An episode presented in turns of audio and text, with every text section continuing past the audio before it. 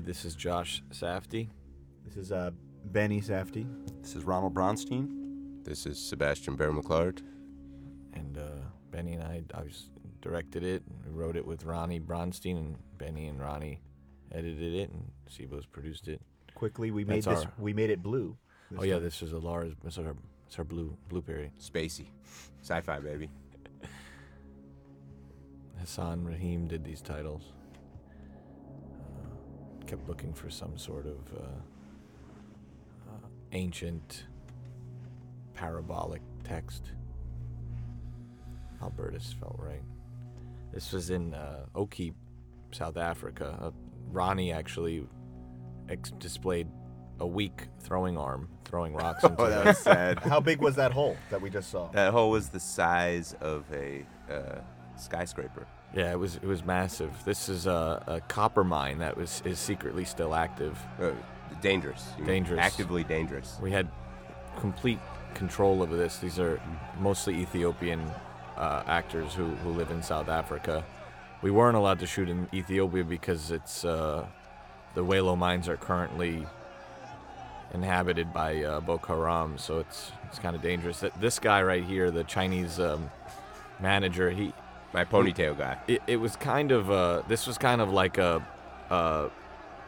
prison exper- the prison experiment the uh, the Stanford, Stanford. the Stanford prison experiment because everyone took on their roles and uh, I remember Maseo who was shooting this he genuinely felt endangered because the contention between the Chinese management and, and the miners grew to uh, a fever and people started throwing things and this mine was uh, the first time we scouted it remember ronnie?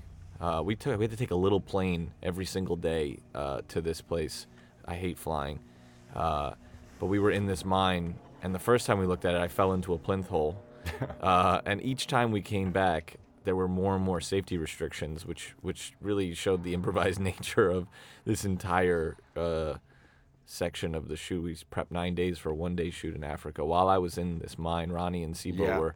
yeah, I was shooting uh, B-roll for the the footage that eventually shows up on Howard's iPhone.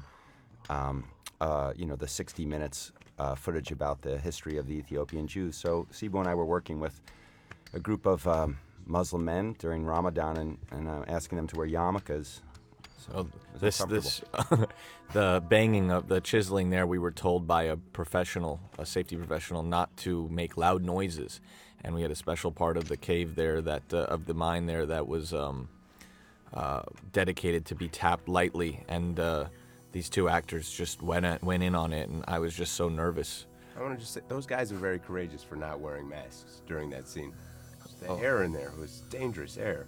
Oh, very dangerous. Yeah, we, they told us we weren't allowed happened to. to? Yeah, you weren't allowed to drink water. And bats. This uh, here, this sequence, I spent a lot of time uh, with Brainstorm, with Eran Dinur and Brainstorm uh, VFX uh, to do our um, uh, our journey here through the gem. It is computer graphics, but they they have physical models, which made it even more interesting. Like we'd ask for them to do certain things, and they would say, "Well, the physical world and this computer world won't allow it." The uh, title here is is is done by Randy Balsmeyer, who uh, worked worked has meant, done many great titles with the Coens and Bob Altman and actually Spike Lee. it was actually modeled after a uh, some of the signs we saw in the Dime District.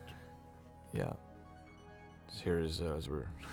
This I remember is, when this is- Ronnie- this is your colon, right, Ronnie? Yep, somewhere uh, maybe at the halfway point of the writing uh, process, I'd gotten my first colonoscopy, and I was When you shocked. say halfway, it was ten years or so. Yeah, five yeah, years yeah. into the process of right, writing this. and uh, you know, I was surprised to discover that um, after talking to uh, the doctor that that um, colon issues were sort of sewn up into Jewish genetics.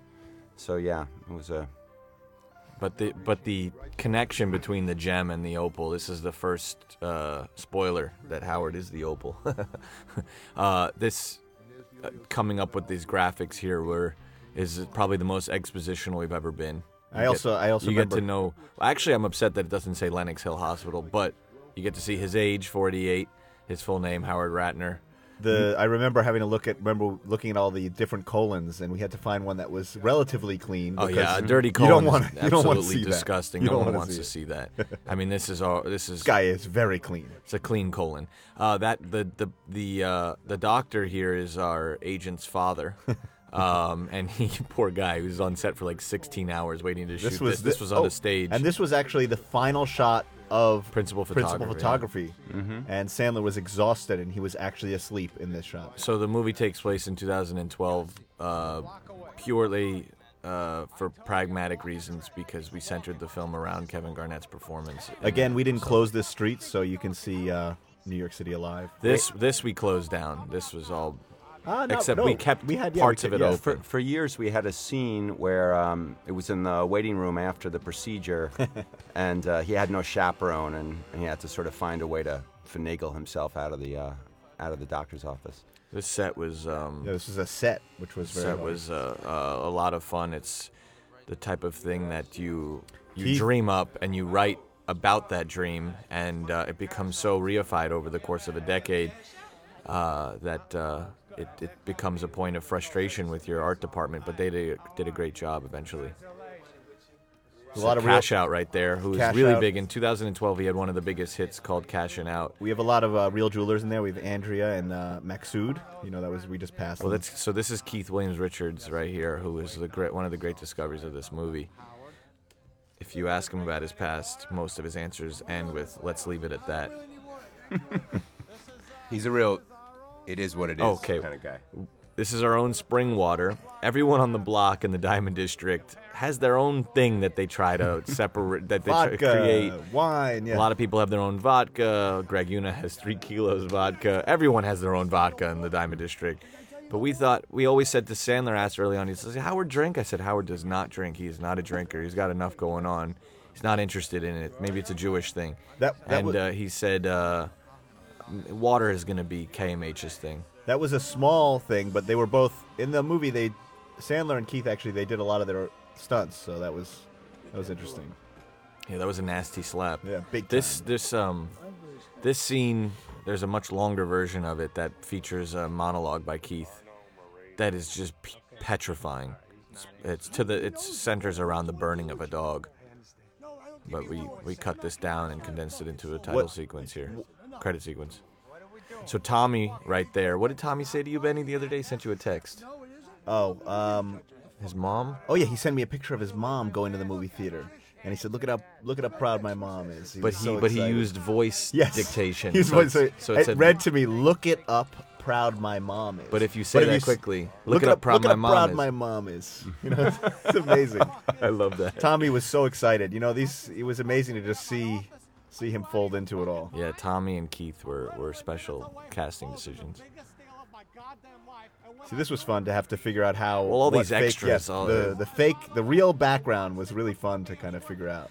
This block is such a specific block in New York. It's 31st uh, between uh, First and and uh, FDR, um, and Listen to the, listen for the this- FDR we- and all we these filmed, scenes. This is the actual building that he was entering right there. It's Pom Klementieff here, who uh, She had a much larger.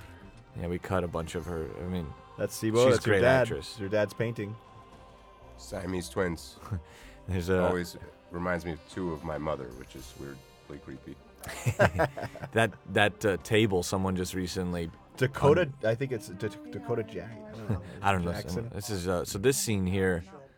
Uh, this was a Julia's first scene that we shot with her, and uh, it's Oh. her first film. So this was she thought it would be appropriate if her character because her character hasn't been didn't sleep last night.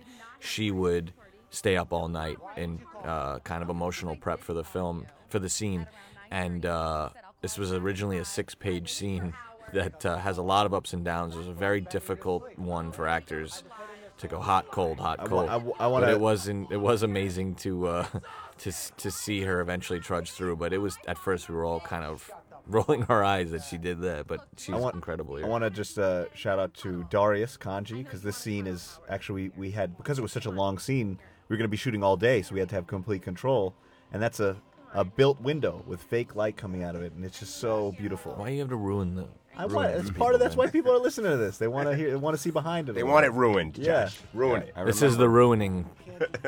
Darius is a necromancer. What were you gonna necromancer. say, Ronzo? I remember watching Darius cut small felt triangles and affixing them to the ceiling. Was mystifying. Yeah. What do they do?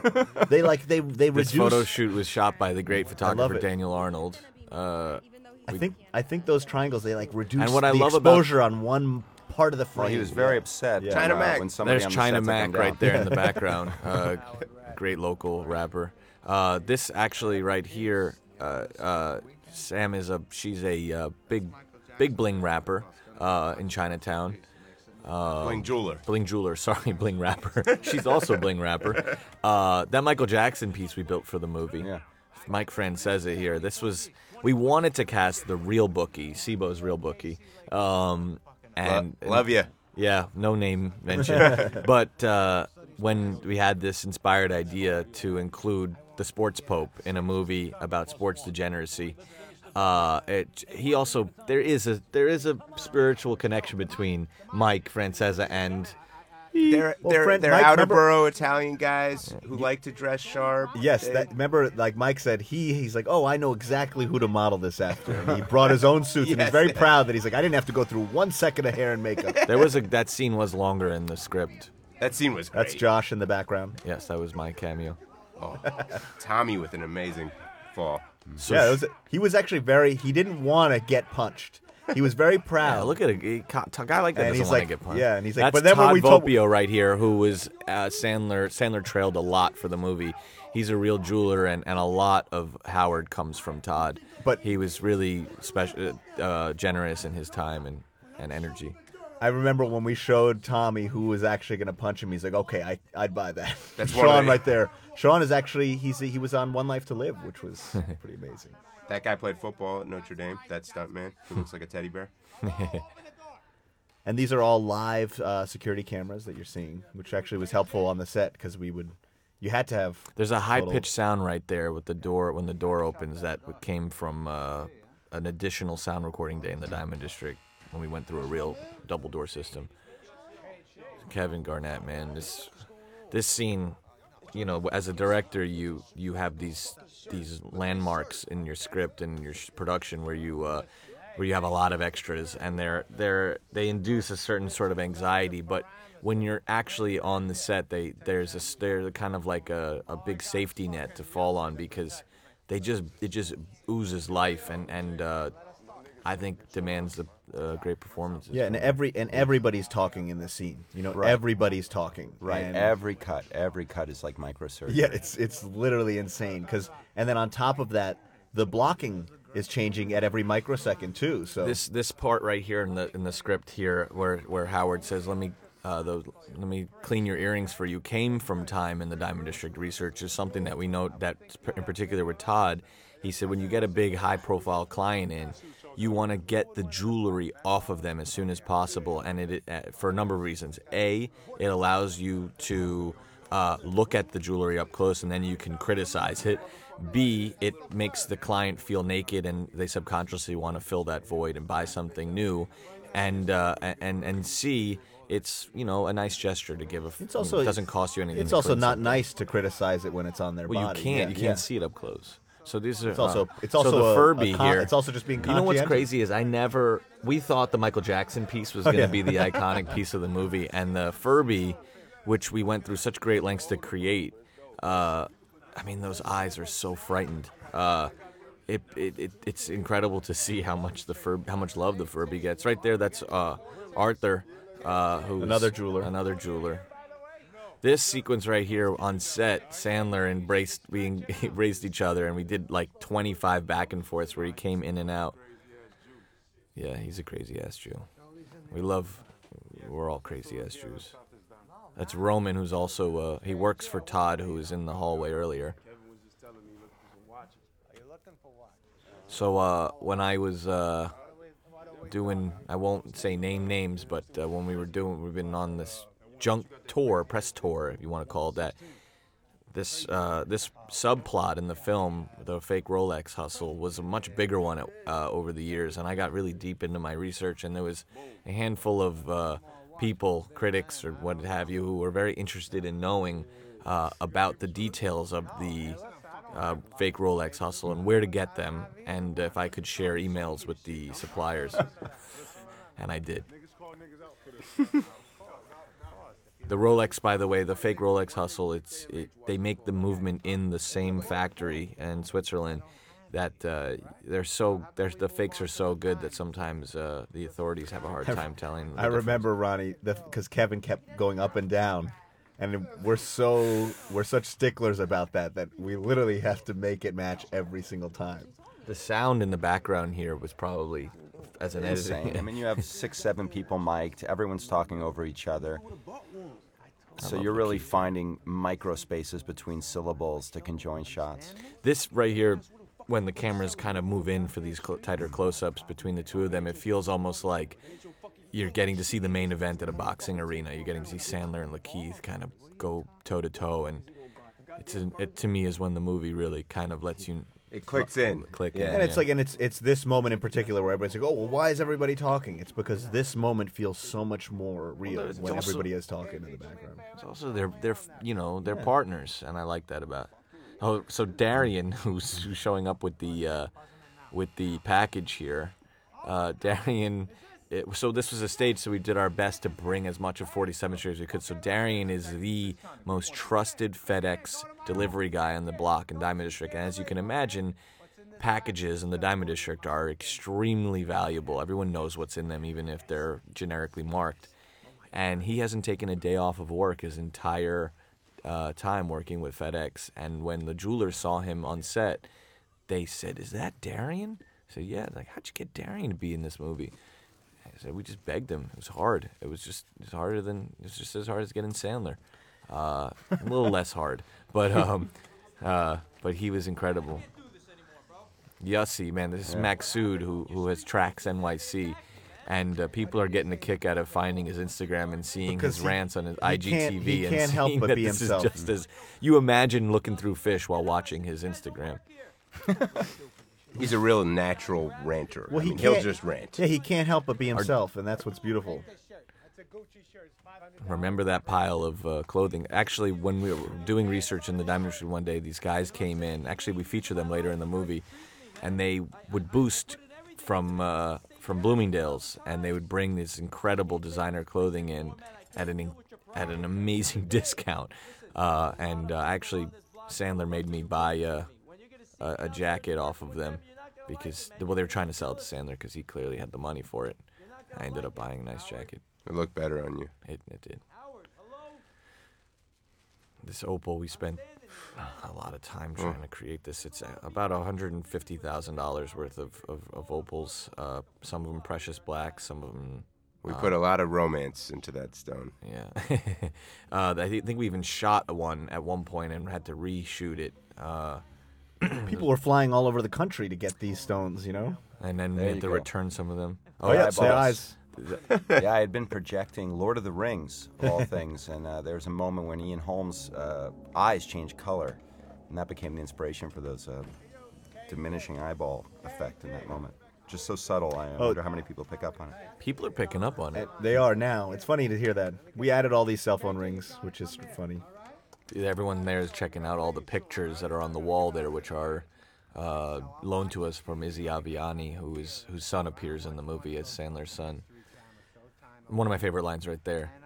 And I, the, I was watching the History Kevin, Channel, you Kevin know, was trying so to learn shit. Kevin was so good here, and this was this is probably like Oh, one I love of the, that line too. One though. of the Hold on. hardest. No, I'm in the middle of saying something. line, I'm in the middle of saying Everybody something. wants to be a Jew. He I'm wants in the everyone middle to be of saying something.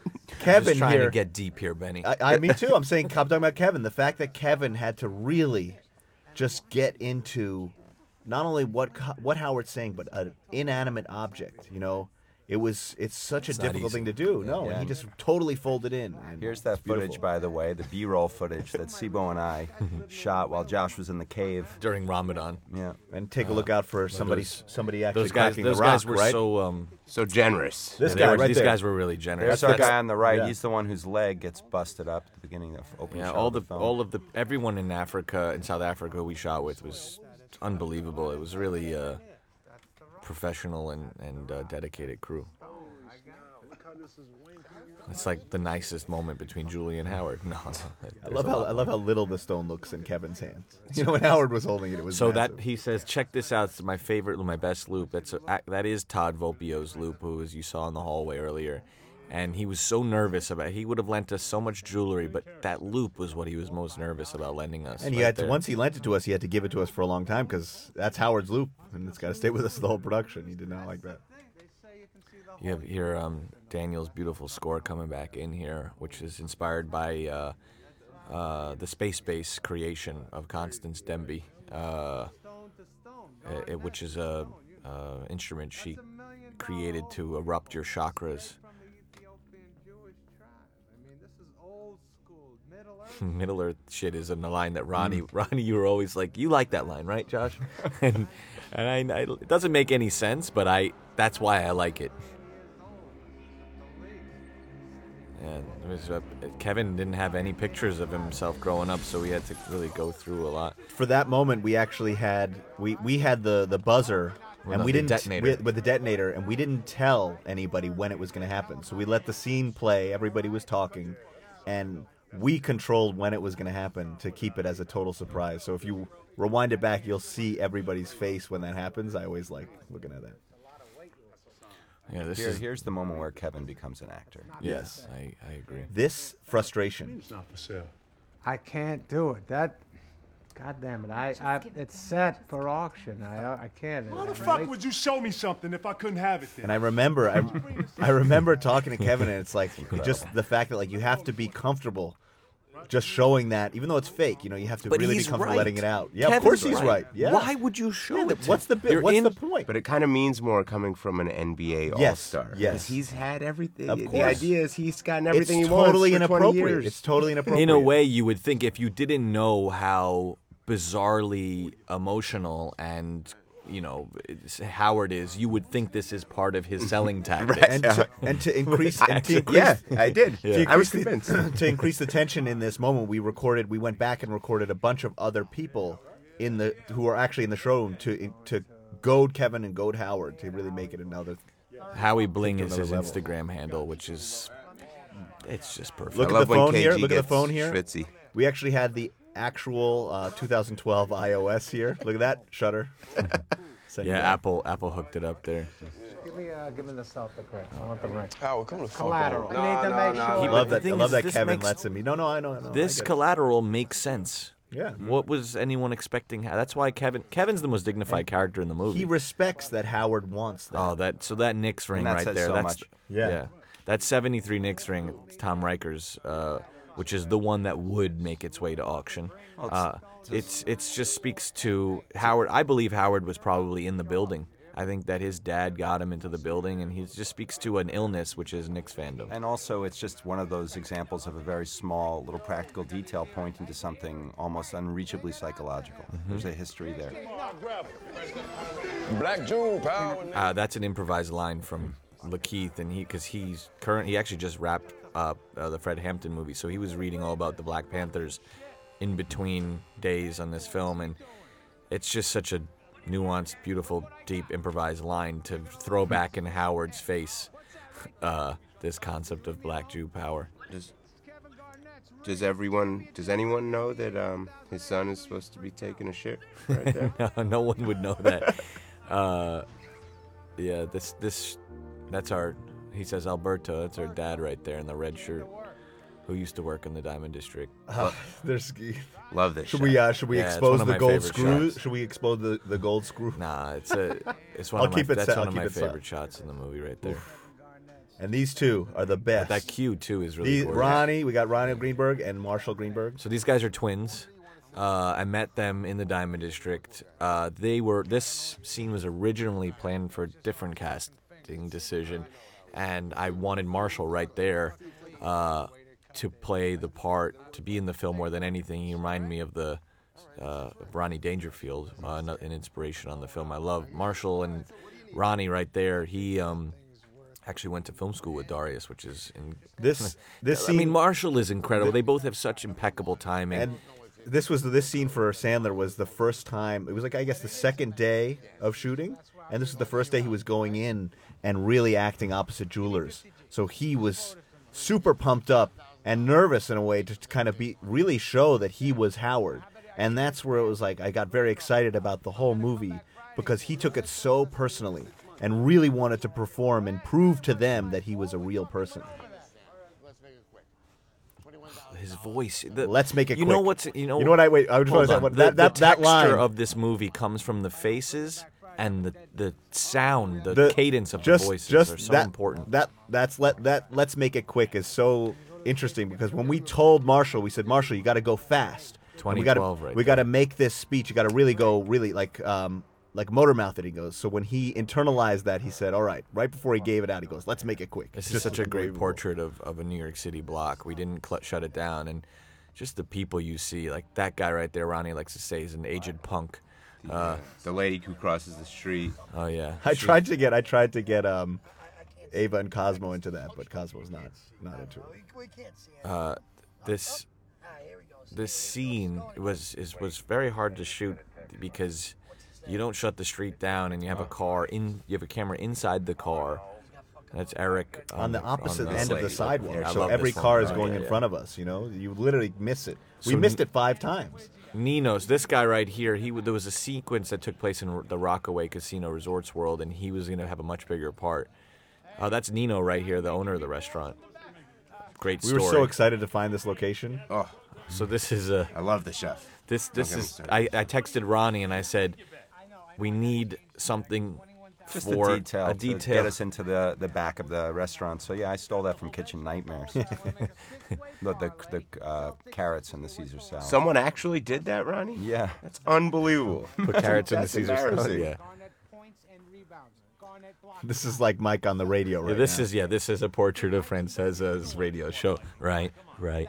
To me, this is the ultimate kind of purely expressive uh, gambler and bookie scene because you know no one really does places bets in a kitchen. Fell off a truck. but it's incredible. You know, we try to pack in as many jokes as we can I in also- this I movie, also and, love- and I internally battle with Ronnie and Benny and Sibo about which jokes fell can off a stay. truck. I love that, that. one gets laughs. I love. I also love that Oh, we cut is I'm the not cook. laughing. Sibo and Hold I, on. yeah. That we cut to the cook is the best. This house, the woman who owns this house, was so protective of her Wi-Fi. I never seen anything like it before. and She, she first of all, also she was knew. very, no, no, no. She understood was the also, technology. She's also she's in her 80s, and she would sit there and she would say, "You're not gonna get the password." She was like the, a troll who she would knew because she said, if I give it to you, everybody's gonna get it, and what's gonna happen is I'm not gonna be able to stream my movies. And I'm like, wow. All right. We we we smart. didn't change too much in this house, but we added that massage chair because Howard Howard needs a massage chair. One thing that was uh, They're very one- science fiction. One thing that was chairs. very new on this production for us was you had to get permission for every single piece of artwork in the background. So What's incredible is the back. This was we shot this at noon.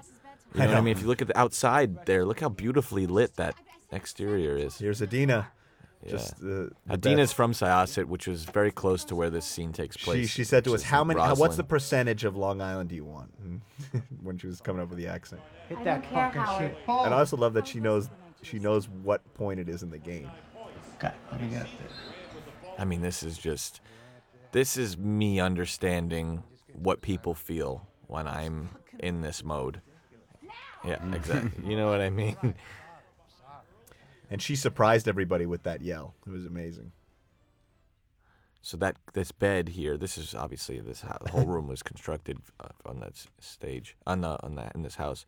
That bed was something we were obsessing over. We wanted Howard believes that his kids can ascend through materialism and uh, he wants the world for his family and uh, if he can't personally give himself to them as much as he wants to anymore he'll give them everything Yeah, he no, can just get. that that shot shows how much he loves them. You know, You also, you know, my kid just would not adjust to bedtime, so I spend so much of my life laying on the carpet just Oh, like yes. that.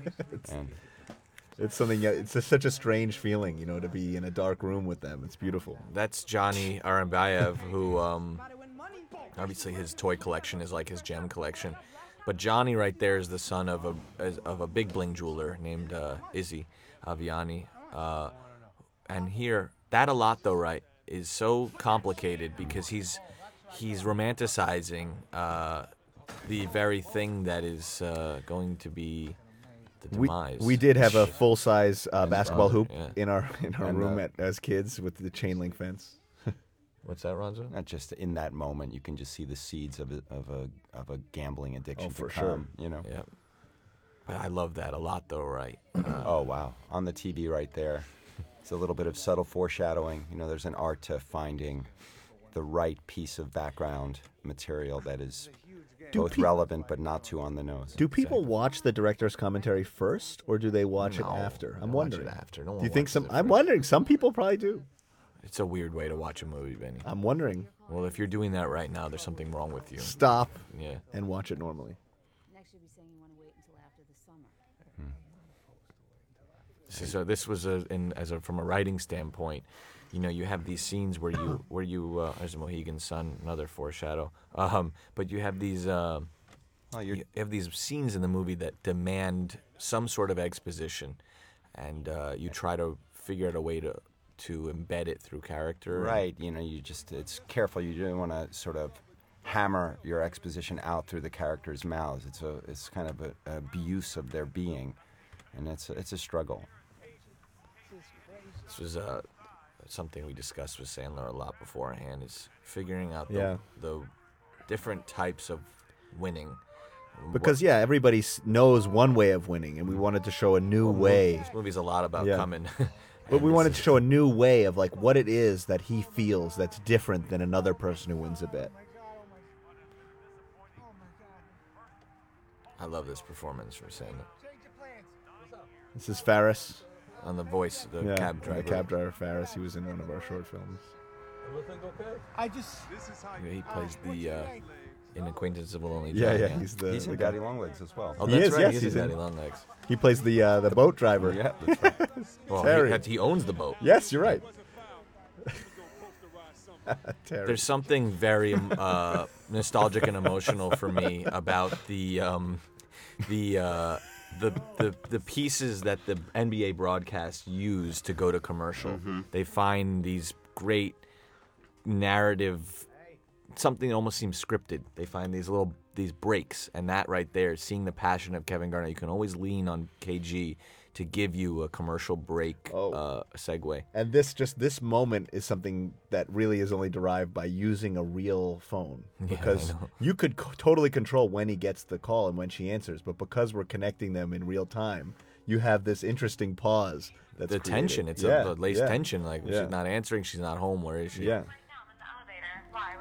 I got held up. on Julia's uh, vo- uh, voice acting is really difficult, uh, and it's uh, it it uh, it uh, insinuates a sort of realism that you can't that, that you can't put your finger on. Mm-hmm. It's it's there's a nuance to it, and she's she's so great here in this, which was obviously also recorded live. this frustration here. Yeah, she's, I what? can't wait to see you. I'm in an incredible. And I love that Howard gets into incredible moods.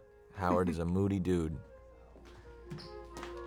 I love Sandler. But also that that's something he gets to kind of gloat about in that moment. Yes. It's so this sweet. Is, this is in the script. This is sort of the only room we have for sweetness.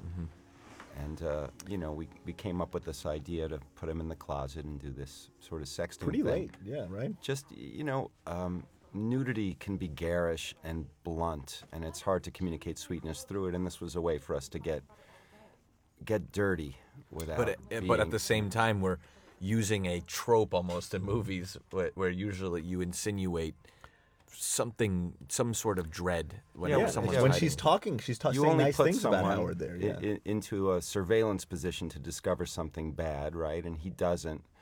Um, but it sort of plants a seed of expectation, and then that's, you know, well they both that comes to fruition. Certainly, the pretty much the next time you see her. I love that they both uh, instinctually know to celebrate with Smith and Wollensky's. This is probably the quietest moment in the movie. yeah. But of course, we had to. I saw riddle- somebody somebody said like I love that somebody said to me I love that Howard has the the noise on his phone. It was something that something about actually I battled with because It's it doesn't make any sense because you would not want to But- call any attention. But there to is the a type of he- person who does have the volume always on on their phone. But if you were hiding in a closet, But it was a spur would- of the moment thing, you know. No, no, no. It's- if Howard was hiding in the closet, you would turn his thing off. It's, It's- on it's- for We expressive We also want to purposes. we also yes. want to show the texting and have that sound increase. Well, it's just like that sound of technology Yeah. is such a It's important. is such a harsh, hard grab at trying to make it real. Uh, you see phones now do these things where they have they where they vibrate a little bit when you touch them. It's just some sort of way of Which is of an interesting making sound in its own right. technology uh, a, a, physical thing. Actually, getting that sound of the the finger on the screen was specific. Yeah, we touch glass all the know, time. Think about how weird weird that thing. is. And I love this is actually a very funny thing that Sandler he just said it to um, to to Jackie, his wife. She always thought that this was shot on location. But Sandler's like, I was actually looking right at Benny when I was texting this stuff. So she's like, Oh, I wish you had told me that. I'm gonna come. I'm gonna come. Julia was that was I think the second take of her reacting like that, which is again not e- not easy to do. But I just love seeing those windows in the background, yeah. knowing that we're in a city, at, and that's so this touching. I find this to be really touching, and then you uh, So- remind everybody that we're all just these little narratives. And actually, to find a building where we had access to the building, there's so many logistical things that we'll work our way into. Yeah, I know. What? You told me that already. And you know what I love about this? Howard fucked last night, and you can see it and feel it. He looks like a guy who had sex last night. A little glow. Yeah, you know what I'm saying? Like he has like maybe he woke up, they had sex again in the morning. He looks a little He's feeling very. He lost three pounds. look, look at that smile. I had sex last night. I had sex last night. I had sex last night. I had sex last night. Hey, Uh, and about Howard Ratner and his partner, which this was a we had a different location that was actually much more tied to the real Christie's, uh, and uh, we had to change last second. But this is a very cool location because it has two entry points, north and south. And Haley, uh, who's playing the receptionist, for me that's our own my own personal nod to King of Comedy because she reminds me of Sandra Bernhard, and obviously Rupert has the uh, great interactions with the receptionist that. Howard's just screaming "fuck" in a, in a That he's lobby. he's he's he's he's very nice and cordial when he's in front of her, but he thinks as soon as he walks away, he can Mitchell do that. and Stewart here. So actually, that's Mitchell. Mitch, actually, yesterday someone asked The- to sign something, and they, they asked. They said, "I'm so happy you put Mitch in the film. He would normally be here." I said, "Mitch would not normally." Mitch Mitchell, right there, is a big autograph collector. The- the Uh, funny Paul thing- McCartney so- has broken his eardrum. Uh, Rod Stewart probably has nightmares about him. So Mitchell, that Mi- cast, he was like, "You really want me to put the cast on? How'd I break it?" I said, "You come up with that, Mitchell. You figure out how you." broke it." Mitchell Mitchell was in a short film of ours a long time ago, and when he came to do, because we had to do a rehearsal, we had to put him on, on on camera to prove that he could do it again. And when we had him there, he brought his brother to the audition, and he said, "Maybe my brother can get a job too." And we're like, "Of course." This Stewart, so it- Stewart actually, his brother recorded a full album of music for the movie it's pretty good. with lyrics. with Yeah. lyrics. Yeah, And I song just I titles. love these two just because I, I love the hierarchy that it creates in Yes. the movie. The scale, the relationship between a Mitchell and a and a the uh, two and an types of heavies, yeah. You have Yeah. Mitchell and his brother, and you have Keith and Tommy, or yeah, you know, or, you know, Lakeith does something really interesting before he got into the car, where he squeezes the uh, his trap on his shoulder, which is his way of letting him know how stressful this life is. But I love Lakeith because he's so smooth, yet in control, yet also stressed out with his own problems. also that he just doesn't turn the music down all the way while they're having this conversation. Then we're going to practice. We're going to practice. I mean, this is this was interesting because if you jump into Lakeith's character here and Demany's character, the the Demany character, he's in a spot right now because when you handle big superstars, you don't you don't know how far you want to push it. You don't know you have a limited amount of asks because uh, because the ego is such a hard thing to uh, manage, and uh, he, uh, he he doesn't know what he's gonna do here. He's gonna show up with a jeweler and tell him, "Give me this thing back that means a lot to you." The scene we wrote on the way to the location. Yeah, on the way to Mohegan Sun, yeah, because Ra- Rajon Rondo was supposed to be in the scene, and it centered around him, and he fell out last second. But this is one of the scenes I'm most. That's that's most why proud Howard of. says, "I wish I, I kind of hope Rondo's in there." You know. But I, We but the too. but the New York, the Jews and basketball thing is is a deep. Uh, it, it's it's you look up the relation, look up the history of Jews in basketball. There's articles and they're all fascinating. I'm not gonna get into it now. sick, sick. Basketball City. Love this place. There's certain there's certain So phrases only that just Howard. stick out. Just for a second, imagine you're a jeweler. You go to an NBA practice facility, and you run onto the court and take a layup. I mean, that is Howard's sin. Is he can't get out of his own way. He's so happy. His mood dictates everything in his life, and because he did that, he's now getting boned in the locker room. Well, because the Demany's got no plan there. You know, Demany, what is I he mean, going to do? Demany was so Yeah. grateful that Howard can't get out of his own way. What was he gonna do if Ralim, right there up? on the left, who he's talking to, she was the warden of uh, Manhattan Detention Center in Rikers Island for many, many years. We've put her in a handful of things. She's she's a sweet woman. we met her during research for um, Good Time. That's right. she helped us a lot. Yeah. I love people pausing to see the other text that he sent. I to- call this the uh, the head turning scene. Idina's so great in this. And I just love this. You know, I grew up on the North Shore of Long Island in, in this exact culture. And setting. Just the way Jews talk about vacations, the way other people talk about the weather.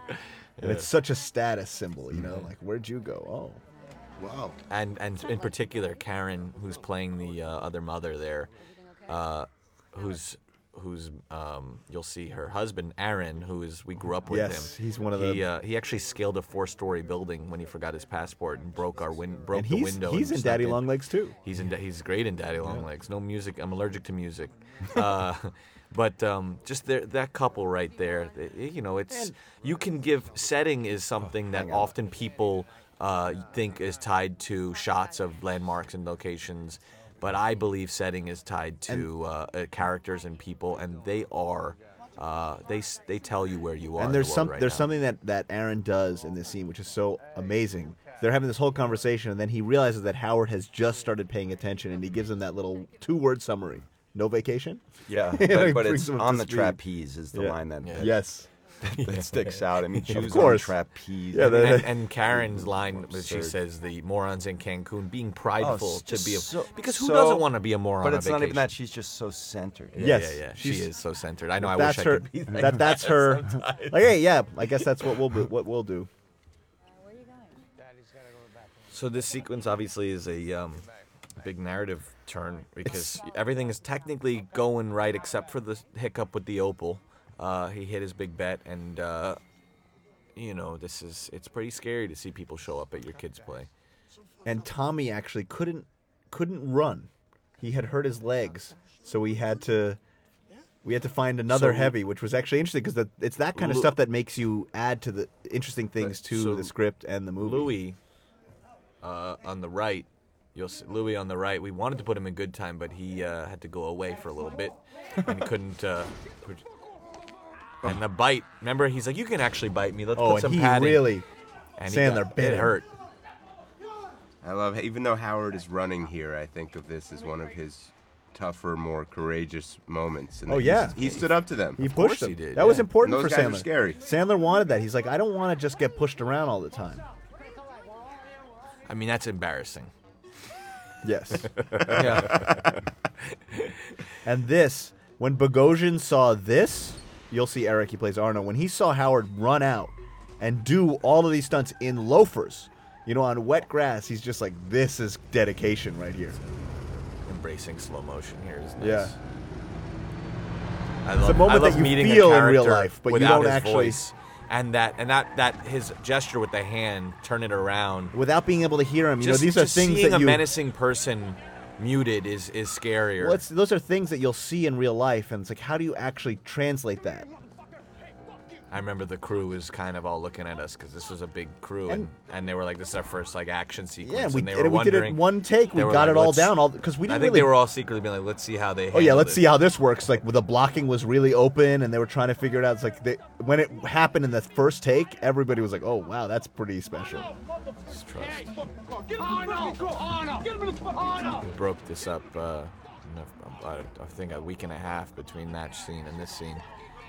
We struggled a lot with the writing of this scene. Yeah, it was. It had a lot of different iterations. I think the SUV. The uh, when we arrived on Arno sitting in the front seat, that was big, big for us. Also, the fact that it's a fucking cab. "You bit me" is, is big too because it ins- it's the on- one of the first lines that insinuates that a Arno isn't Jewish and b that there's a This- whole perception of Jews out there. This is one of Arno's cabs. You know, that was another thing. That that's kind of the humanized. backstory. Yeah. Uh, this so the gentleman in the back, Tommy, Keith, and Louie. This is their first film, all of them, and uh, we wanted. This obviously is a scene with a lot of exposition in it as well, and Which uh, is why Eric- it was a struggle to write. Yeah. yeah, and Eric, Eric, when we were shooting this scene, you know, because we encouraged Keith, Tommy, and Louis to to uh, to improvise chaos in between their lines, and it created a kind of cacophony of noise that Eric had a hard time finding his way in for his own lines, which were very, very important for the movie and for him. So early on, uh, Timberlake. Uh, early on, uh, one of the early takes, Eric smashed the dashboard and said, "I don't know about any of you, but I got lines I fucking gotta say, so you gotta give me my room." And I had to go and talk to Eric and talk to explain to him that his character is a lot about posturing. He's in a situation that he doesn't really control, and this is the first hint at that. And uh, if he can't get a line in, he should assert himself and feel free to add improvised lines like "If shut the fuck up." uh, to let him everyone know who's in charge. And that's also that's literally it's, it's for an editing per- point of view too. You know, you need him to get everybody to be quiet to say those lines. And it's funny because if you look at uh, Louis in the corner, his cue to punch Howard was so specific. He's literally sitting there waiting to hear one word, mm-hmm. and that's why you see it kind of makes him laser focus on Howard. I like to think in this scene Tommy was using Howard as a human stress ball. yeah, S- Sandler was covered in bruises after this scene. Because look, they are manhandling him, and that and look, he's actually getting he is actually getting choked right here. Right. Mm.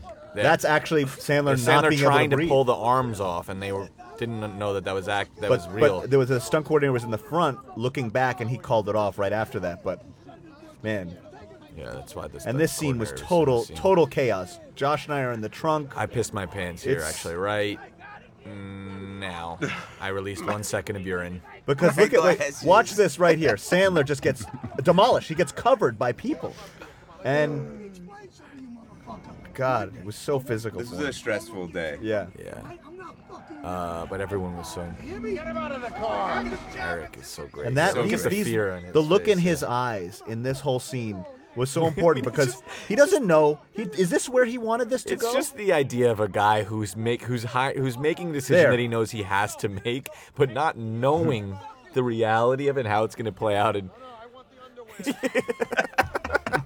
Scott Rudin wanted us to take that line out. We kept it in, but I think he liked it in the end.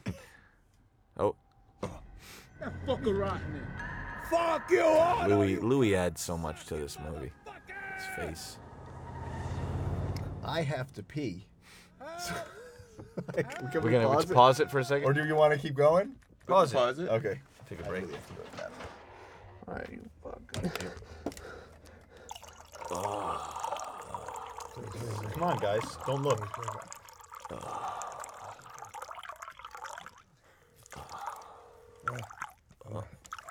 Stop, Josh.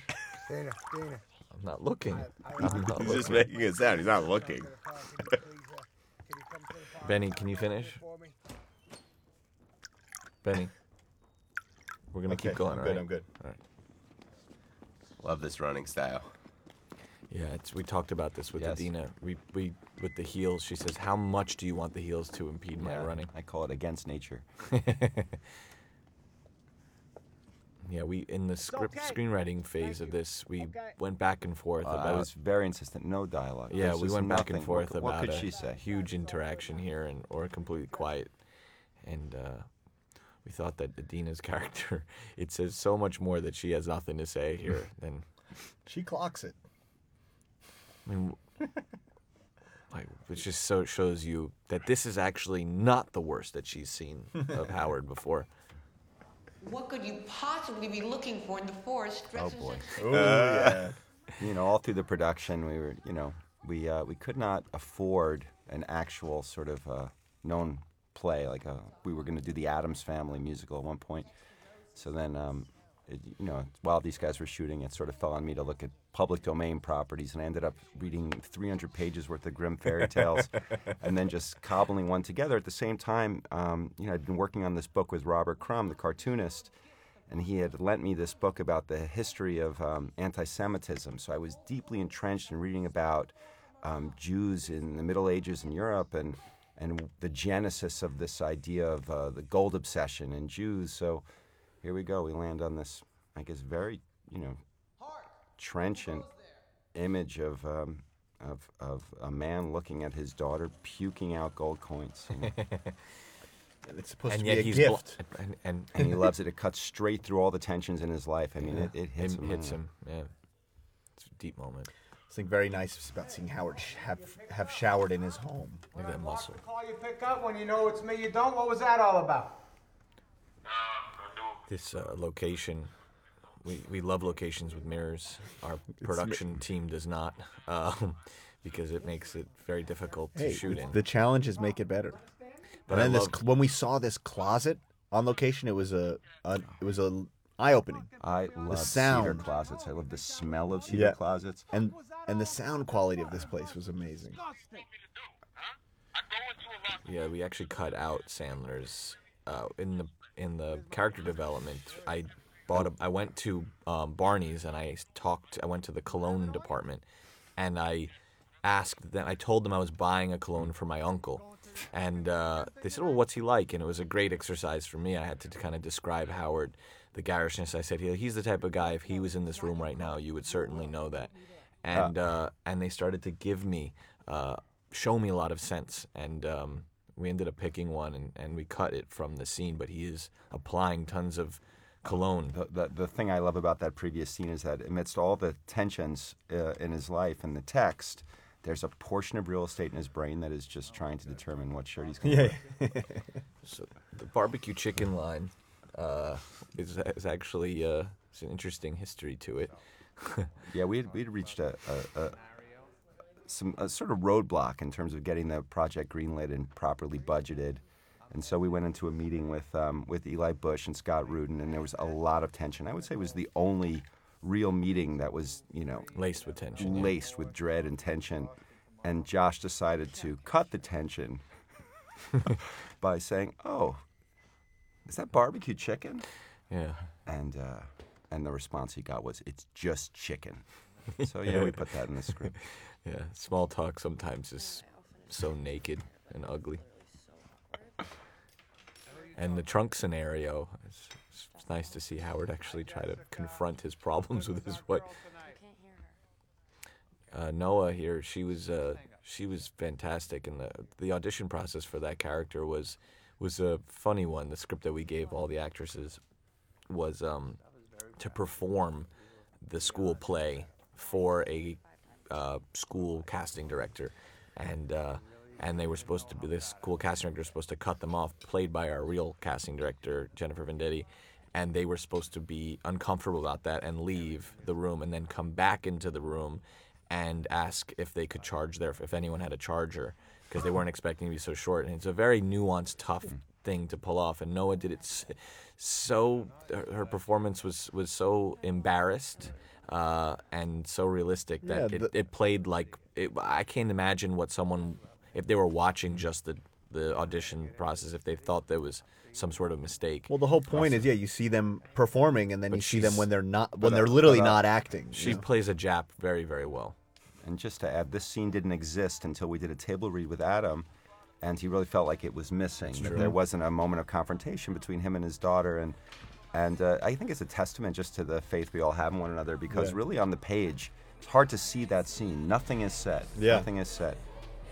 Yeah, A- Adam was always uh, keen Well, to, yeah, he- to point out the things that the script needed. If, He's if also from very he was very aware of what an what an audience would need for Howard. You know, uh, shooting the, at One Oak, obviously boy. with all these extras and uh, sparklers and oddly enough, you, You know, need the fire department for sparklers. yeah, I know there's is a lot of, but there is a uh, there was a the scenes that we wrote originally were longer and very ambitious for a two day shoot in a nightclub, and uh, We did a couple of we versions. did the and it- first part of the first day and we realized we were never going to make our day we didn't have enough extras that we actually needed to properly pull it off and then in lunch, and during lunch we rewrote the scene and then Yeah. re And rewrote and re and Re- re-scripted everything and shot the listed reshot and listed, everyone came back from lunch and we were everything. handing out new script pages and i think new script, new shot, And and, it- uh, schedule for yeah. that time. and uh, i think that was when the, the crew really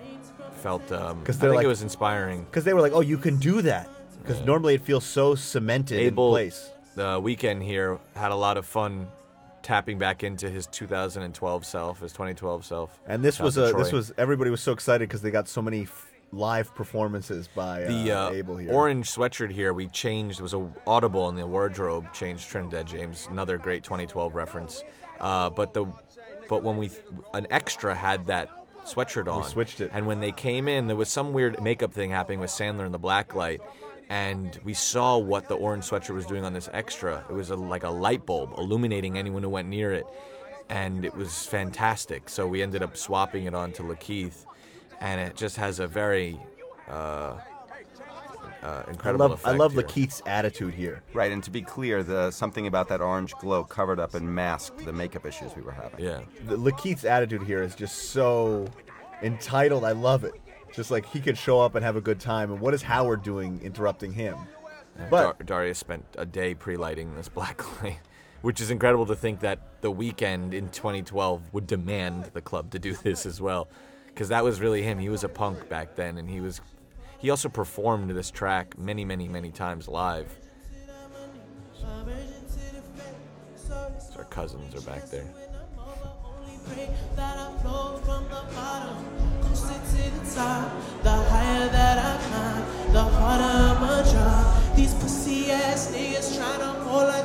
This moment right here where you let them When you look back, we still fighting? Yeah, we're still fighting. there was something so incredible about when you were editing this that it totally lined up with the song. You know, it was total kismet. It was beautiful. Temporally. Yeah, the song length was exactly as long as it This was. This is a nice moment here where he's seeing Yeah, his, we had his no girl, Yeah. extra his, his Yeah. with girlfriend, which to elongate the scene. his girlfriend here is. This is what it's like to see true innate greatness. A person who can just open their mouth and sing like this, versus having to move the world around to get greatness. Is it off? The scene was longer, and, and the script It was definitely more uh, provocative. Uh, Abel was pushing us to use it. No. It went it went farther, but uh, Julia here. It's funny. I, when we were we showed the film down in Atlanta, and uh, after the screening, I uh, saw a bunch of people hanging out in a parking lot, talking about the film casually, and I was like, you know, what, I'm very curious. I'm gonna go uh, listen to what they're saying, and they were they were having a debate about the morality of that scene or, or the personal morality is that what if they would condone their girlfriend doing what Julia does in the bathroom there with the Weeknd and half the group was saying she was doing it for the cause she was doing it for Howie she was doing it for the business and then the other half were like once she touches the dick it's game's game's over. Like there's no more there's no more discussion. And uh and I joined in. They're like, "Well, who are you?" And I was like, "Well, I was one of the writers and directors of this movie." And then they they loved it, and um, yeah, it was a it was just cool to see people anonymously talking about the movie and, and taking a taking a side there. That's flawless, Yes, right. Greg Well, Greg Yuna. Yuna, who's a jeweler who was very receptive to us early on in our research, going back to 2011, uh, taking us in when he used to go by Mr. Flawless. It was he was it, it took him a little bit. He was he because it was he was so to be in this was a lot because everybody's talking. Is all this. But yeah, he's he- been at One Oak but he many, really- many times, so this was an easy, I think. and this little look he gives right here. But is to so go back to special. the bathroom, that the ambiguity is what it w- was the key into that for us, Yes. right? You needed to fall 50-50 on it. And then again, Sandler not stepping down. and this, yeah, both of them, no stuntmen right there. What did what did Abel say? He's like, "Oh, me and Bob Barker have something in common." I love it. Except I don't know who the winner is here of this fight. No, it's a terrible fight. Yeah, It's Oh, a Ronnie, terrible I think it's a fight. great fight. It's realistic. Yeah, but I'm Yes. saying there's Club fights are little messy. happens, You're right. slipping on a wet floor. It's floor. messy. It's short. Ronnie, we've you, we've been in so many club fights together. I don't know. The winner isn't They're How- all the Howard is terrible. not the winner there. I guess he did he did stand up for himself, but he gets dragged out. I love this here. He knows every line. DJ in this town. That's such a Howard. That's actually like a quiet reference to Al Goldstein here, who would say something like that. Fuck all you. I know every DJ in this town. Fuck all you losers. The uh, Oh man. Yeah, everyone's complicit. Everyone on that line. Yeah. Just for looking. Yeah. this was uh, lighting this street and shooting this. We the first take we did, we put the camera pretty far away, about a block away, and shot it with long lens. Oh boy, we were one of those scenes we were so apprehensive going into because it demanded so much performance-wise, and it was in a way so easy because they Well, were Julia so on it. point. yeah, and it's it's the type So of thing that you Sandler. really don't know if it's going to work until they're there doing it. I mean, we've I've been in this situation before. But- this, the the dramatic. I Almost, everybody's been in this. Yeah. but they they both get in it so deeply that they were just kind of That's what's great about living in a in a city is your uh, private interactions are really your own. Un- Oh. until someone points them out, points out that they're not your own. You're just, you're just the, the, the, the attraction of the moment. And actually, you can see right there on the left of the frame. Uh, because we did this was wide open too. uh, There's a guy guy, on a right bike yeah. here. That guy is a real guy, just trying to mind his own business. you know, Hmm. trying to ignore the drama in front of him. Uh, Julia wanted to walk back intuitively, um, and Yeah, we uh, just rolled with it. You know, yeah, we couldn't ignore it. did this line that we had. She's incredible here. Her little smile right there is kills me because it says so much about her character. Just keep going. And the score here, uh, Daniel's reinterpretation of a Haydn Symphony Number 88, which at one point was in the uh, temp track. She's so this, she's so special. This is the moment when you when you fall in love with Julia character here. and uh, this walk that Sandler we developed with him is important. I mean, just um, look at that. You can see this entire night on him. And he's still looking at the phone. And he, he said, we said, you have the phone out uh, just as a distraction. You have no interest in it. It's just there to let you know that there's other stuff to pay attention But to. Sandler's at all thinking about times. everything. You know, he the little limp that Howard has here. You know, he's thinking he's always aware of these little um, idiosyncrasies of his character. Back to his spaceship, which is what which is what I referred to this office at and night. at this point, Howard's got nowhere to go. There's something about offices at night that uh, you know they they do have a uh, um, uh, kind of a tangential like, reality. Our- like our little things like that. You're in the you're the in the ball you're at the right. worst point, right? And you still plug your phone into your computer. Right, I remember before you go to bed. I remember having to sleep in our office during some rough romantic times, uh, and I used to keep a pillow in a filing cabinet. And seeing it through uh, the window here is, is added lonely effect, which we actually did in Daddy Longlegs. Mhm. First time we did that. I love the basketballs on his sofa. Can't get out of his way. Destroyed that Rolex for this scene. Oh, you can hear Tilda Swinton's little audio cameo. Turn that down. Let me explain something to you, Mr. Ratner. Your opal is one of 75 items I have to open I, for I, be. All of them listen, are yours. I'm, has been I'm, cleaned, I'm catalogued, doing and some im- appraised. appraisals. I remember this scene with uh, Sandler. We we kind of would just roll through all of these phone calls that were happening, and he had to be on point with each different person. He's this way. He's this way with Anne. He's this way with somebody who he's trying to get information from, and then he's this way with Julia. Well, have you ever? if- I'm sure if anyone has ever seen a documentary or a period movie where you see a telephone operator who has to plug in all the Mhm. patches, uh, that is Howard's life, uh, emotionally and and uh, thematically, and and this is really the closest you get to the life of Howard. And just really, to he's not sure if he wants with- to emotionally invest right now. Fuck it. speakerphone. She gets the speakerphone.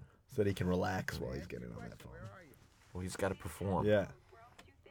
fucking go home with you acting that way. This scene was inspired by uh, uh, Nick Broomfield documentary, uh, which was a character in the film named Ivan Nagy, who is a uh, kind of a nefarious producer in Hollywood, also involved in some sort of uh, escort service.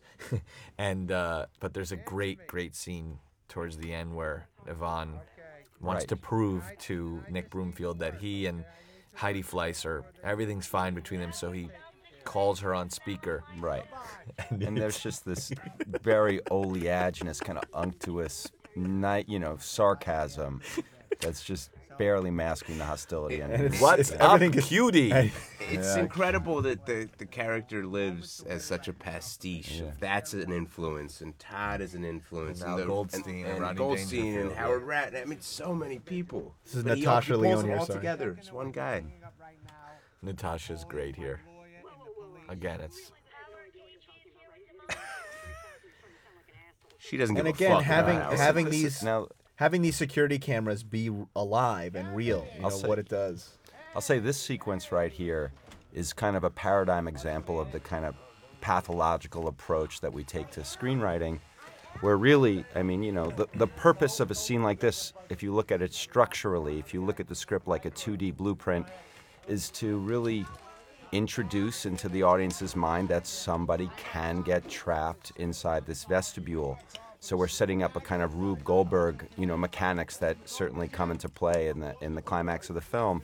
And you know, we're we're just so afraid of narrative exposition in a sense and exposing it. We think it kind of smells bad, so we're just constantly trying to cover up those things with so many details and so much chaos so that you don't you don't perceive its purpose. And luckily we have a world that warrants uh, the chaos. I, I remember when we were watching this and I after like editing it, it was like, is it okay to have a moment this stressful? For no reason, really, you know, just out of nowhere, it just throws itself on Howard. And yeah, to shoot this was so crazy There's- that literally the sh- we had our shot list. It was something like 65 shots, and our solution was, oh, we'll do it in one. Right. And we did, you know, and ended up, of course, cutting. of course, yeah. Then it's like, okay, let's get all the stuff to make it take it to another level. But it does connect all the spaces in But, an interesting but all way. that tension and anxiety embedded in the scene, you know, there's a cathexis that happens when that chisel falls down onto the floor. You put so you much know, in it. 45 minutes later, we were like, oh, okay. This is also the point. Just in making this, or maybe it was the first time in the edit. I don't know. I, it, the whole movie, the cacophony of this scene became music to me, mm-hmm. and it started. To yeah, there's Well, I- I- buzzes. there's so many sounds that are going on. I remember after we finished the scene, Darius was like, "Okay, so we got it. We did it in one take." I said, "Oh no, no, no. We have Just- to- and we have we have 40 inserts, you know, that we and want to there's do." something. There's there's also some. Wait, wait. I want to just say there's something about cutting to Howard behind the glass, back and forth, and it feels like it's totally just this is how it happened. You know, how can you possibly cut to Howard behind the glass without seeing a camera? And there's something subconsciously that that does to a viewer. the um, Sean in the background of the bodyguard. It was very important to me to uh, identify or def- not identify, define his character in a very succinct way, and I just thought, you know, giving him one line, "I'm claustrophobic," does so much because you really feel. Yeah, he was actually. Really- he, really he was, feel him, We told him. We told him that he was afraid of being in that space. said, and "You're he claustro-" that. I said, yeah, "You're but then he said it. He yeah. said it in the. Li- he said it there, which was really funny. Just love how tall Kevin is. All, all these shots, kind of. We did design the showroom to be smaller at this moment, at this part in the middle, for to accent make it more exaggerated. Yeah, we the height of the Yeah. showroom was defined by Kevin's height. I love seeing basketball players duck to enter spaces.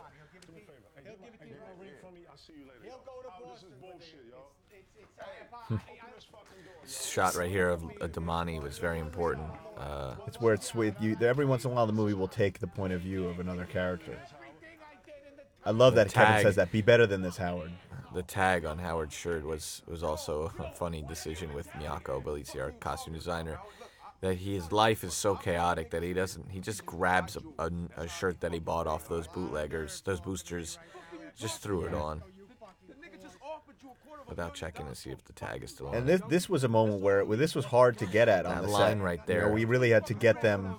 We had to take it to another level with them. We had to like blow it up and just get them excited. that that line there it's a fucking rock dummy is such a sobering moment because it reminds you that it's just matter And yeah, this I re- just remember it's like this is you just kind of have to throw it to the wind and say like this will work later. You know when it all gets back into the edit. 'Cause their their performances are so I alive. love I love the desperation on Demany's character. The boxes are mad expensive. Mm. Yeah, there's just there's kind of a This sadness Ronnie there. Ronnie's cam- voice cameo here. Yeah, th th these guys wanted me to act to play the doctor in the in the opening as well, but I, I knew I couldn't carry that weight. but I love you in this scene. Oh, it's, It's just choosing routine. colon cancer. It's just routine. I'm telling you, man, this one meeting I had with with uh, after this colonoscopy just uh, was very very informative. Said it's good?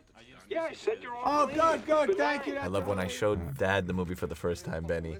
He he was leaning forward to hear the dialogue as before we mixed Yeah. the film to hear if the colonoscopy Yeah, is uh, clean. it was very It's great. important It's the only good point. news he gets, him- Yes. but it doesn't matter. You know, God's you know uh, uh, is giving him a, a pass. He, he doesn't care.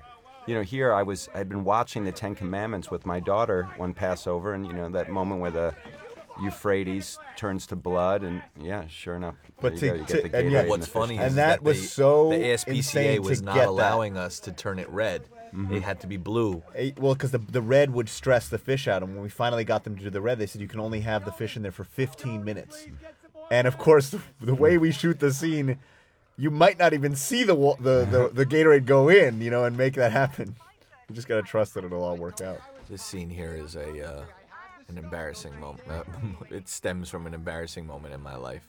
It's just the idea that it's the smoothie is such a it's such a loud detail, and it's it's true. If you're in the middle of it, just speaks to the lightness of which she's taking this drama. You only get a smoothie if you're in a good mood. It, it You no also one gets a you smoothie don't get a if you're smoothie feeling if you're rushing well, somewhere. Yeah, Yeah, because I it takes time to make. Yeah, but you s- beyond that, Yeah. a smoothie is a good mood it. drink. You know what I mean? I agree.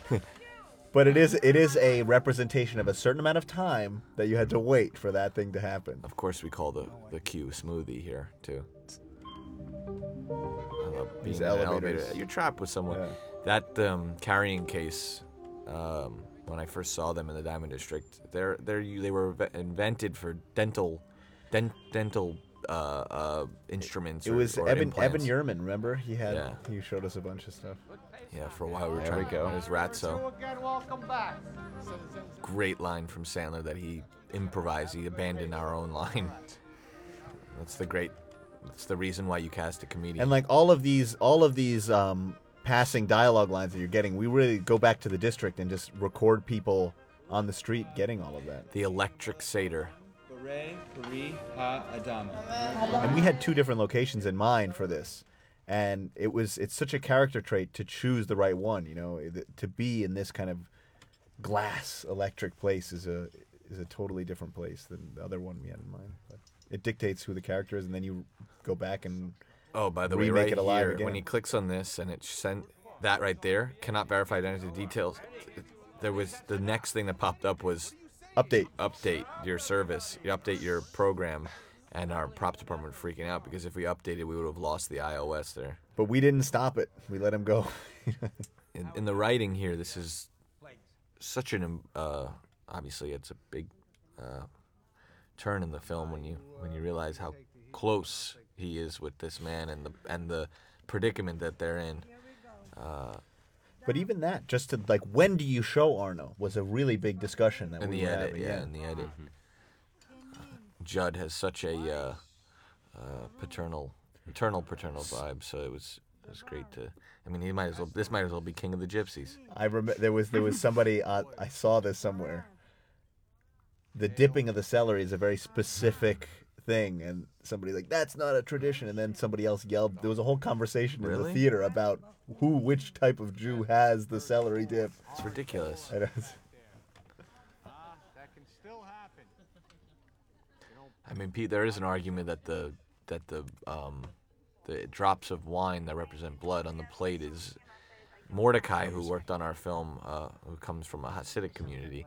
That was my son Murray's cry right there. He uh, he told us that that was a somehow a Manischewitz PR manipulation Wow. of the holiday.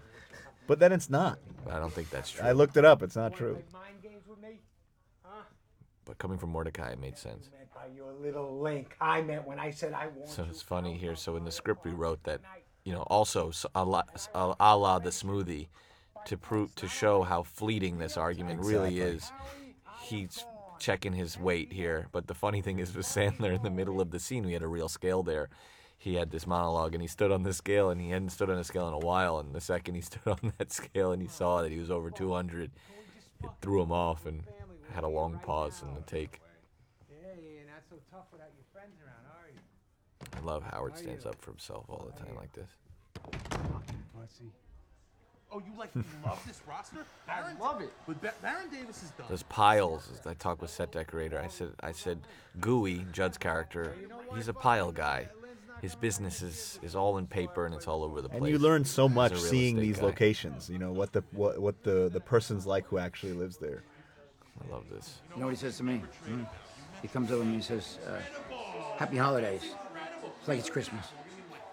It's like having an intruder in your own home. But Sandler, that Ratner sticks up for Arno in this moment. Yeah. He's he can see everybody's point of view. I love it. There's some real deep cut Knicks talk going on in the Oh, yeah. background that is truly those two are um, Arno's got the cigarette. mega fans. Yeah. Arno's got the cigarette. Yeah, Nick fandom is, is a is a sickness. It's a disease, It's yeah. a disease, and uh, this scene is uh, littered with Easter eggs to that.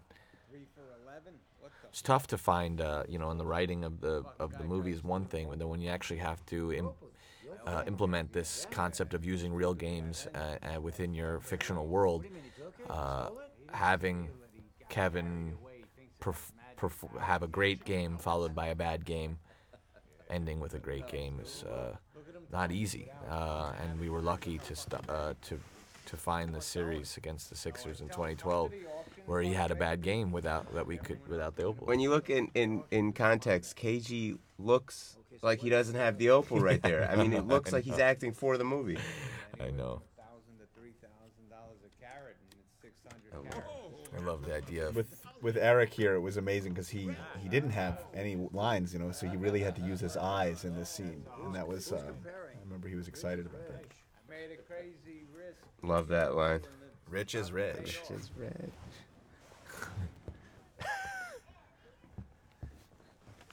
That's I can't believe that we're the first film to include the afikoman. That I know of, at least.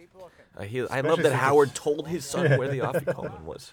It's also so weird because it is just such a thing that always happens in your life. But what's interesting can't imagine is that it wasn't seen people before. who don't know what know? Coleman is. What is that? I know. No one knows that's what I'm saying. It's so weird to me that that people don't know what that is. And I, and I and sometimes I wonder if we should have shown the prize of finding the afikoman. No, because I think it's That's this- like synonymous with an Easter egg. We should have, close but we enough, I it wouldn't. guess. There wouldn't have been room in the edit for it.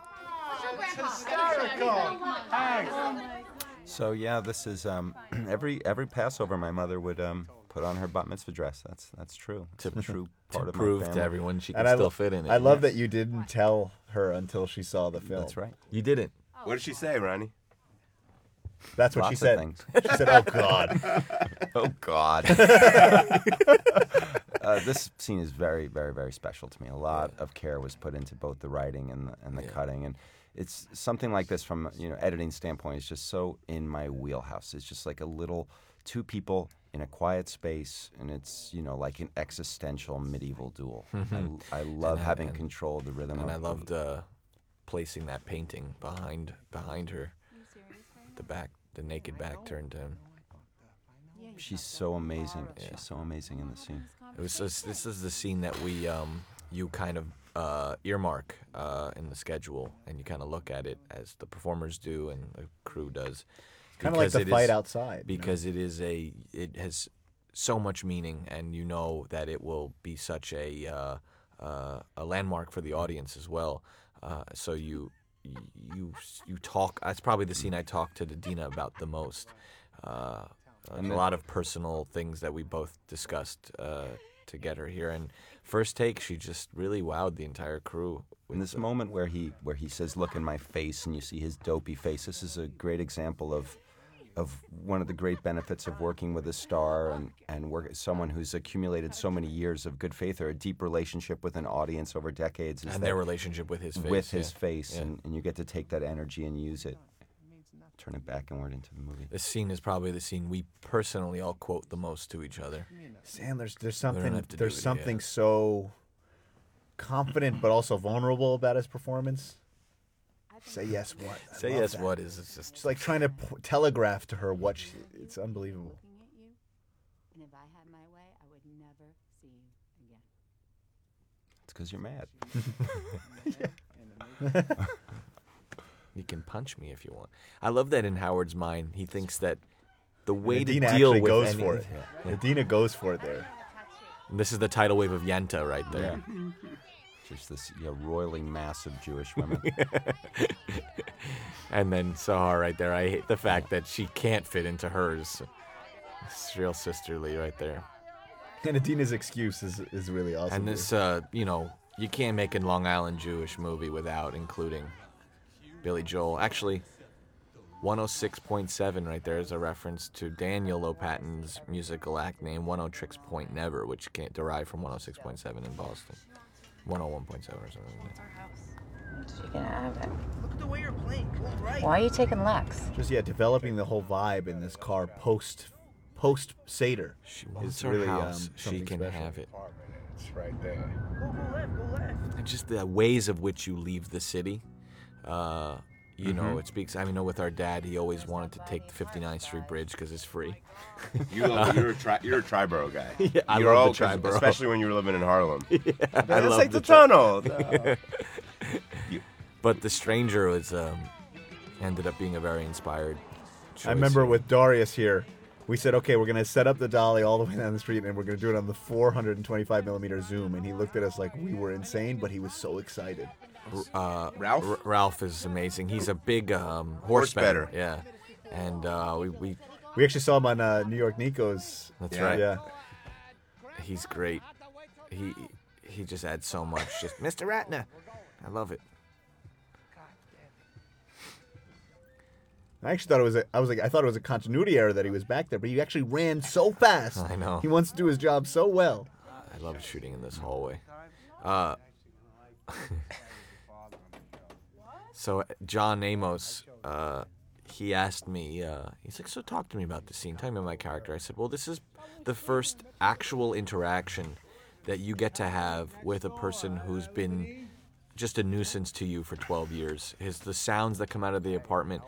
And uh, I said, he said, "So I hate this man." I said, "Yeah." So his first take, he interpreted that direction as to be very, very sad, and he did a take that was. Remember how sad he was? Yeah. Very long pause. But the beautiful part here is that the son says, "What a fucking dick," but Howard, he won't let that live. He says, "Nah, stop it. He's a legend," which And is the beauty of Howard. There's something just in that little moment, just trying to imagine the Howard life, trying to annoying it can imagine the life that's going on behind these doors. It's actually me with This him guy, this guy, um, Connor Coyne is an incredible prank caller.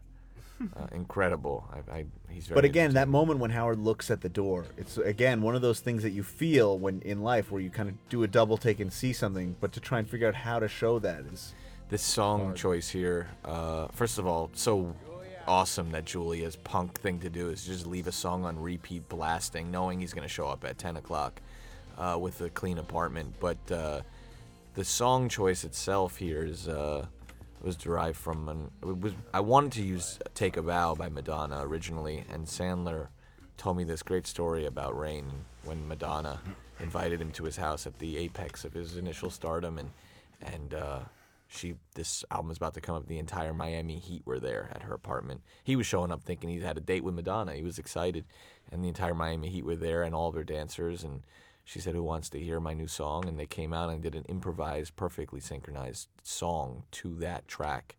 And uh, he said it moved everyone, including the Miami Heat, in the room. And I said to Sandler right after he told me that story, it's like, "It's going in the movie." It's funny, people actually f- feels like something really bad is going to happen to Howard here. I mean, something bad is happening to Howard, but someone, everyone feel like someone's going to be tied up and like it's funny when Everyone expects a, a jump scare in Yeah. the closet. Or right here when you- the door opens. Come on, let's go. I love Oh. this right here. This look, this close up. Masterful. what is what's going on in my dad's life right there? There's a whole world that I don't know Each- about. there's always a scene where like one actor really Look at how goes to the good next Johnny is. level. Let's just and Johnny, appreciate that's Johnny what I'm right talking now. about. I am Let's watch talking Johnny. about that right now. Well, we're saying watch. That guy told me there's some hot chick living in your apartment. Who's that, Mom? What are you doing talking to that cokehead? He was talking I told to you me. to go in there There's such there's such a like a he's trying to piece it together and he really just understood it and did it Who is- perfectly. who is that, Mom? And he and he just said that. You know, that was also- his I- that was his knee jerk reaction there. I also just love how quickly Howard turns on, on people. Yeah, that guy right away. Who did him that favor? He's just that cokehead. Yeah. Oh God, and Johnny really, you know, giving him. He was so good at taking direction, so subtle with his performance. Look at that eye look. Yeah, it's really that's him. That's him piecing together his father's life right now, and realizing, oh, you're a, you're a cheater. You're not the person who I thought you were. Yeah, that's the moment that we had the moment with um, his daughter. That's that moment right there. Mario Castro on saxophone here.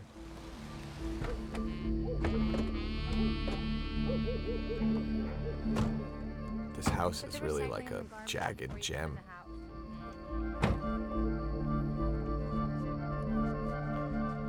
I almost hit Idina in the head with the boom on this one. I, I was very embarrassed about that one. I think I hit her the ponytail. I love Howard's shoulder bag here, which actually belonged to Johnny's real father, Izzy Aviani. Yeah, as he had his all his diamonds and some weed in there.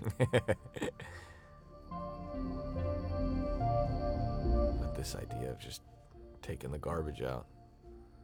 to me, this is one of the most impactful uh, sound effects in the whole movie. The rolling. The rolling. And then Darius, when when when Sandler performed this specific action, he really just like floored him. The little things. The Sandler way does. he would hitch the garbage up to take it up was was it in particular. And Howard's a new man. For the sake of appearances.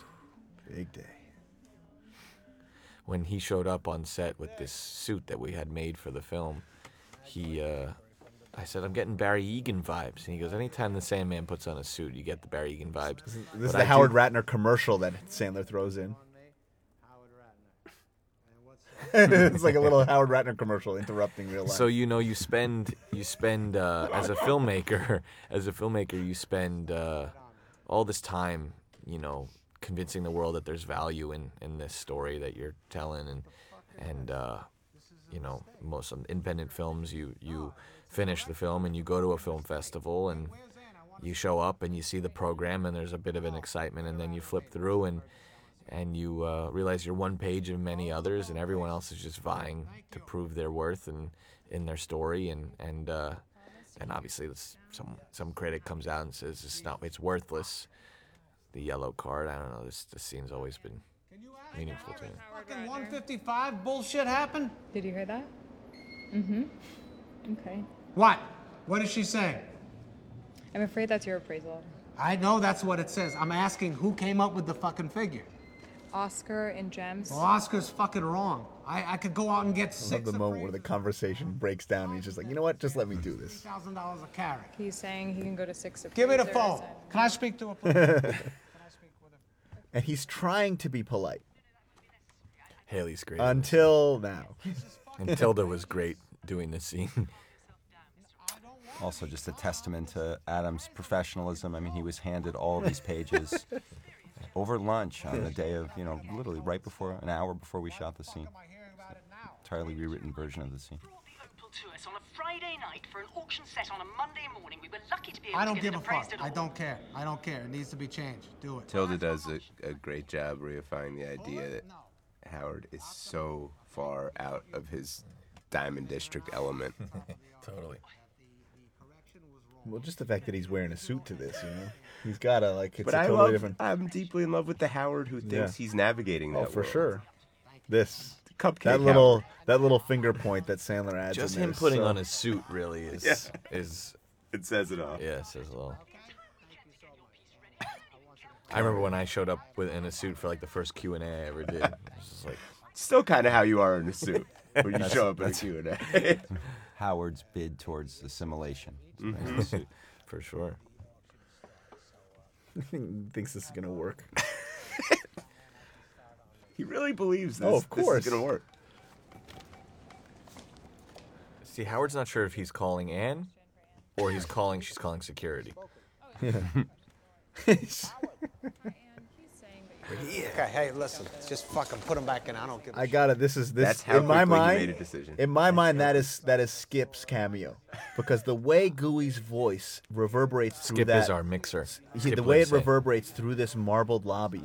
Skip was riding it throughout the scene, so whenever Gooey would get louder, he would raise it and lower it. It's Benji, beautiful. Benji, who's gonna run right now.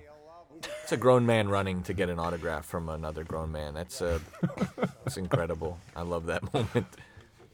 He's excited. Yeah, I mean, he it's special because it shows the stardom of Kevin Garnett and This working- and, uh, and I love that Benji can still be youthful. I And mean, thi- his character. And this can still be scene with. Judd, I remember when we did Wait, this. wait, hang on. Was, wait, wait, wait. Judd, it shows Judd the stardom of Kevin Garnett, but it also shows the kind of stunted adolescence embedded Of- in, of- in sports fandom. Too. Yes. Yes. But Hey, Goo- I'm a huge Sorry, fan. that's why Gooey, both things. I know. both. Know. Judd here, there was such a nimbleness on the part of him as a performer and speed. It was so incredible. Two hundred. They were just firing on all cylinders. Judd is you know? incredible I love the spin The move. naturalism, pictures. Five hundred. Twenty percent I'll give you for the wedding bit. his, Be the way his whole face moves. KG's gonna buy it. It's not a problem. This He's guy- obsessed with this stuff. And the way, and again, these little lilts of Howard, the way he's talking with people, it changes all you the can really in howard's close-up you can really see the beautiful c series lenses that we used this auction scene, man, oh man. It's a hard space to find. And we, I think we had, how long is the auction? But we had every angle, again, like Passover, you could possibly think of. I think I remember Kevin when from when, um, when Kevin from first Howard. saw the first cut of the movie. He commented at this moment. He looked at the auctioneer and said, "Oh, finally, somebody who doesn't have curly hair." collector's work, and most importantly, it is windowed on either side. Kevin's to point of view. The full spectrum of its dazzling color and the It really is. This was I like approaching this like an action scene. Mm. You know, really just going in and thinking, okay, this is like a this is the equivalent of a sports match for Howard. So you got all the people, and you got to really go back and forth between the, everybody. pho- the phones were very important to me i um every i went to a bunch of auctions and uh, over the years and uh, i was always the, the phones were always a mystery to me that's bob rubin right there who's been very supportive to us uh, our company and he's a very cool guy it's our little cameo for him 100 grand. 100,000 now. So great at this moment. His reaction. Yeah. Yeah. he sees it as so It- gauche. it's Yeah. literally to try and fit three reactions in the one hundred thousand. You know, it's insane. Yeah. And Arno, this is a big thing. It's like Arno's there. We like you remember you said Arno's got to be a part of this now. He's It's shaking true. right there our buddy shaking the camera no one's gonna know what that means but it means a lot to us No further. These guys are the only people more outside this world than Howard in the Yeah. room. but they have and then something these and then these looks how, you know sandler's really showing desperation with just the movement of his Arno knows eyes what's going on Yeah, arno knows both of those you know yeah it's gooey 130 now. Should try 140. 140,000. Come on, sir. There's- Up it again. To this look right there so to try 160. 160 now. Back against you again, sir. Can we try one more at 170? that look right there with the eyes he's subtly telling him just bid bid bid this moment with um So i remember Jenny talking right with there. jenny and them yeah Jenny Sachs on the left there is So- actually Joel Embiid's manager, and uh, she was very helpful in attaching Joel Embiid before uh, we ended up having to recast for Kevin because of uh, we went into the season we couldn't shoot with an active player. And this right here, to to show this from the back. Hold on. I have to move this along. We have a good bid at 190,000. I'm looking for 200, sir. Wanna Move this up any higher, any further. We, wait, we just went sir. to ECU on Howard, by the way. What's great about There we go. What's we great we already about it- saw him say no from behind. You know. What's crazy is the estimate was right. Yeah. the estimate was right. And the the, I, the placating let's of the crowd on. here. Let's just focus on something for a second. His Yes, thank son congratulated him Yeah. for winning he beat an he opal. beat he beat Kevin Garnett. That's why. Yeah, of course, one on one he went to, but Yeah. he got blindsided by the fact that he was buying it from his own son-in-law. I'm sorry. It's our set photographer. I love this. Thank you. Thank you. You get when you go into a building in New York, you you forget which Yeah. way's up, which way's down. And again, yeah, that moment of that great New York switch, that moment. turn. There's construction happening on this block, and oh my god. they God. got a front row view to this entire movie. Literally, they entire were scene. when they pour construction for one of these buildings. The amount of cement trucks, you literally have a ten minute window to just look get at, it done. Look at uh, uh, Aaron Benji's character showing off. the and watch autograph. Keith's face right here. He's pl- he's doing his job, being nice to him, and as you soon did as a he good job. leaves, You got all the he autographs goes you back needed. to being like, "All right, I'm done with that guy." See you, Gooey. There was the bolt cutters. You know, we And keep the not street yet, it's- alive. You'll see Was it it? coming up next. Was the Sea Gooey? That Rolls Royce. No, it's coming up next. Okay. buddy. Richie Rich, thank you. Yes, that's, that Rolls belonged to uh, Nekteloff, uh, ju- a jeweler family. Judd on was so 42nd excited to Street. curse here. I love this Howard. He He, is switches. a- He just gets angry, classic yeah. Howard he doesn't know who to release anger on, so he's going to release it on the driver. I know, I know. The fuck is that?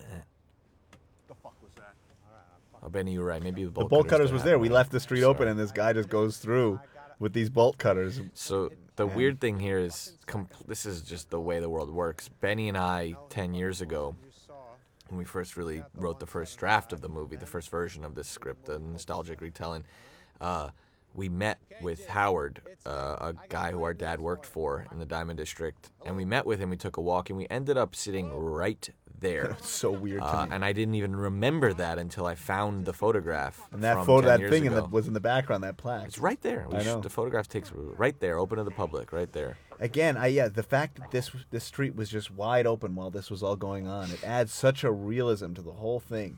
You know, Howard that- thought that the fake phone call was going to yeah, work. but Keith being like, "Yeah, you're lucky there's people around." You know, that's all part of it. This next scene, we we uh, only had a certain amount of takes. There's about a hundred extras littered amongst hundreds of real people. And yeah, we And put we- the camera where it can be blocked by people. Yeah, cameras are pretty far away. I love this right here. Oh, and this I remember that moment with with Keith. He d- he was not convinced the punch would look real, so he wanted to get much closer to Sandler, and there was no way we were letting him because he's not actually trained to do that. I, and I uh, remember we had to show him. We had to film a little punch from like eight feet apart to show him that it would look normal. It wasn't until later that night when I realized that I've seen many people bathe in these fountains before. That uh, that we threw Adam Sandler into it. and a little It thing pretty incredible. that's slippery with those shoes on Oh, that yeah. marble. I was nervous. We were also inspired by a really great oh yes, piece of material. Yeah, for me, uh, prank, prank. Call it a method action wrestling. I love you I love all the noises people- going on in this hallway right now people because who when he comes back, you just you, if you just listen to it, it's people who wear glasses, um, you know, who you only see them wearing glasses. That moment when you see them without them, it always feels really naked and, and like you're seeing a new side of them for the first time. But really, and, and these you're are actually seeing them without some things on their face. That story you told about the the jacket. These are the actual guys that Oh, that yeah. sold the clothes. the Brioni suits. First time you're seeing the office from this perspective. Nice Maceo Bishop camera work here too.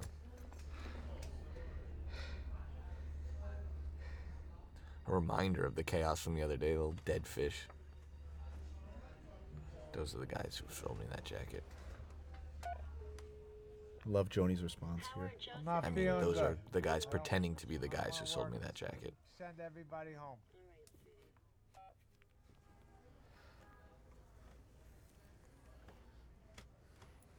Sandler's so. All right, sweetie. Sand, yeah, uh, Andrea, she- who plays Joni, she's there we incapable go. of not being herself. But all, all how all we hear here is Howard's fingers and rings on that stone. It's totally lifeless for him.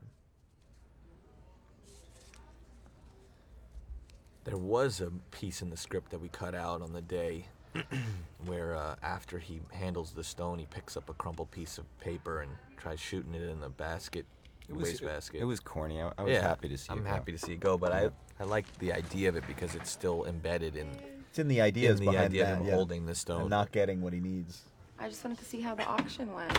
Terrible. Uh, I don't. I, I don't want to. Remember we. Terrible. I remember we we had we had noise in the background, and when Scott watched it, he goes, "I want there to be a five alarm fire outside while this is going on, because the world stops for nobody. You know, that's the point." Julia's. Uh, they're both really fantastic in this.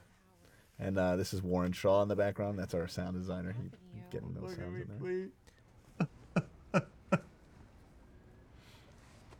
So Man, I remember- reminded of the uh, again the theatrics of a relationship like this. I remember talking to Sandler about having to to, to cry like this because we wanted it to be messy and, Hold kind of dirty. But and then I remember when um, I was talking to him about it, I told him that like you get into this tornado of emotions, and you just eventually get caught up. You don't really know what to say, and you just let it go. And I was like, it actually could be pretty cathartic to do that in front of people.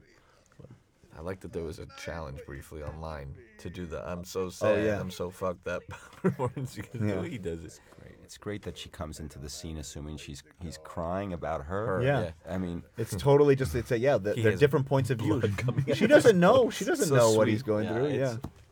It's interesting You're to hear that with an audience. You know how they react to that. "You're my home, you can come to me" is such a devastating line. It's not going right. Everything I do is not going And just the way Sandler played this, you know, with such there's a simplicity to the things he's saying. well, it's so that yeah. br- the the way he's expressing himself is so blunt and Yeah. brutal. Everything I do is not going right. I'm so sad. I'm so sad. Oh my god, it's so stupid. Yeah. So one there was one day when Ronnie and I were in the booth. Uh, we wrote a lot of this movie in a projection booth, uh, and uh, we would have such epic arguments. Uh, and I'd have to take walks, and you know, I remember one time Ronnie texted me. He's like, "We're still friends, right?" uh, we just have these epic arguments. But I remember we were in this scene. We were at a, I don't know, at a, a block, and I called Julia, uh, and I walked her through the scene, the dialogue we had, and I asked her. I said, "What would you do to hit reset on this relationship?" Easy, I'd get a tattoo. Right, it's so great, name. and right away, it's you know the you know you can't even get buried with me pops up, and it's just it's such a it's such a um, it's about as sincere uh, gesture as as one can do. You know, any any any doubt that one would have in terms of like how deep her connection is with him is sort of instantly answered, or those doubts are staunched as soon as you see her, you know, get a permanent mark on her body. Clearly, she's devoted. There's something I forgot to say. Wait, quickly. I forgot to say that when I was talking to Sandler, I actually started crying. And it was a very intimate moment between us. Benny's the master. I couldn't help it. But there's something that the the universalness of Howard's low in this moment is that we've seen him do such crazy shit, so many bad decisions, so many wild circumstances. But everyone's been, I think, in Yeah. life as an adult this low at mm-hmm. some point. Mm-hmm. And and it's im- this is important to see Howard at least acknowledge that it's a lot. Yeah. Yes. Exactly. And and you need you need someone. You need someone there to. I love Again, his that, face. the- that's one of those voice acting moments where to to make it seem realistic took a lot of time, but it's makes all the difference in the world. right now with $175,000 cash. All right? You said I got is very special. Yeah, I love. it. till Monday, so They're uh, bringing back Marshall here. real. Kevin's really on the way. He was just at the Let's bank. look. Come get your money, buddy. Where you feel the love. I need the Celtic ring back. What happened to Friday? I know, I know. I know. Monday out. You I know. Marshall. This is like a boy. The, the way that this feels is like a Borscht Belt kind of routine. Mar- yeah. Bam, bam, bam, bam, bam. You know, Marshall has uh, you know Todd, who who Sandler trailed a bunch for the movie. You know Marshall knows Todd very well, and this scene was. Um, it, it was emotional for him. He he understood this scene. He understood the sympathy that you can feel with someone who frustrates you. Yeah, the Uh, moment he's and, doing and the, something. and also this there's also like a Jewish you know brother brotherhood happening here too, which is also Yeah, but nice not enough that he's not going to charge Exactly. a, a vig He's on the taking right. the Of ring course, and he's exactly. charging him a higher vig than he asked for. Yeah. Yeah, but and he he says- says, "I'm sorry." But he No, says "booby." Yeah, What's that's right. going on here? Which is the affection. But he's It's- still taking that ring. It starts to do It's like when business. it's Yeah. like when you see Kobe dunk on This on someone. This and then was the pick 'em first scene. This is the first scene we shot. This is the first scene we shot with Kevin, and see, street was wide open, and Kevin just was in the car, and we like rushed because we were trying to beat the light. And I remember when Kevin got out, he just had to fold into it. He's like, "All right, this is how it's gonna be." So and then the next the upcoming no time to think The, oh, right here, Sandler does this great thing. I love He- it. He mimics Kevin. because he it's it's like a subconscious acting choice that when Kevin decides to take ownership of the room, Howard's like, "You know what? It was my idea." Takes ownership also. So this scene here is probably the scene we spent the most time writing, uh, and the most time editing, and we had the least time to shoot. Just playing with me at some point. This hasn't been straight since I came Yeah, here. this is like this is again. It's it's just two characters sitting there, you know, and having this conversation. But there were an infinite amounts of ways this scene could go. Somebody bid against me all these fucking games. Like, KG called me coach at one point during this scene. I know none of this. It's complicated, To come in and do that, you know, and to s- s- to switch up the scene on him and and have him come in with different emotions and different speeds. You know, Kevin rolled with everything. I've already taken that out, all right? All right, I guess. I guess that's fair. Let me get the fucking opal, man. Let me get the fuck up out of This here. opal. This Yeah. opal's very valuable for you. Absolutely. Okay, I did that. Get the I, I respect you. I respect you. I love that. I did that. He's proud. It's what he did. Just letting him know. Huge fan. What'd you pay for this? Real shit. What'd you pay for this right here? That's not a fair question, question. Kevin. All right, this uh, we're talking. And he question, calls him Howard. Kevin. He calls him Kevin. I'm not gonna take the money back when I did the deal. Now, I'm just saying, straight up, straight up, me and you, mano a I just love the the naturalism that Kevin has here. The way he's talking to Howard is just so. That's, this is that's. I'm telling you, that's. Uh, if I answer that question, it's very misleading. Why? It's. I paid a hundred grand. Okay. So you doubled your money. I'm the joke here, all right? I got fucked. A million dollars is what I was supposed to get. I get a fucking what? Made 65 G's? You gave some niggas from Ethiopia a hundred grand for something you thought was worth a million dollars. You don't see nothing wrong with that, Howard? Ethiopian miners, you know what these fucking guys make? A hundred grand's 50 lifetimes for these fucking guys. A million dollars is more. That way that Howard's kind of like shaking his body on that line. Fucking 30 points, KG. Right? I see you out there when the fucking stadium's all booing you. You're 30 up, you're still going full tilt. Let's see what Vegas. What has Vegas got you guys? It's hard to not just fold into watching the movie at this point because this is where I watch. From this point on is when I can watch the movie every single time. We don't keep track of none of that shit. Who They gives think on game seven. I love that when Kev, when we were talking to Kevin about this scene, he's like, "Do you realize what is being asked of me as a character right here? On game night, somebody's bringing up the betting lines right in front of me with a bag of money on the table. You know, it was it was unbelievable. Come on, KG. This is no different than that. This is me. All right? I'm not a fucking athlete. This is my fucking way. This is how I win. All right? All the fucking hard work I do, all the fucking ass kicking and the dues I pay, you're not going to score on the big one? On game 7. I remember when when uh, Scott Rudin saw this saw the first cut of the film that he that he saw. It was after about f- three months of editing. He uh, He said it was his favorite scene. and then about an he says one of the greatest scenes of any movie he's ever seen.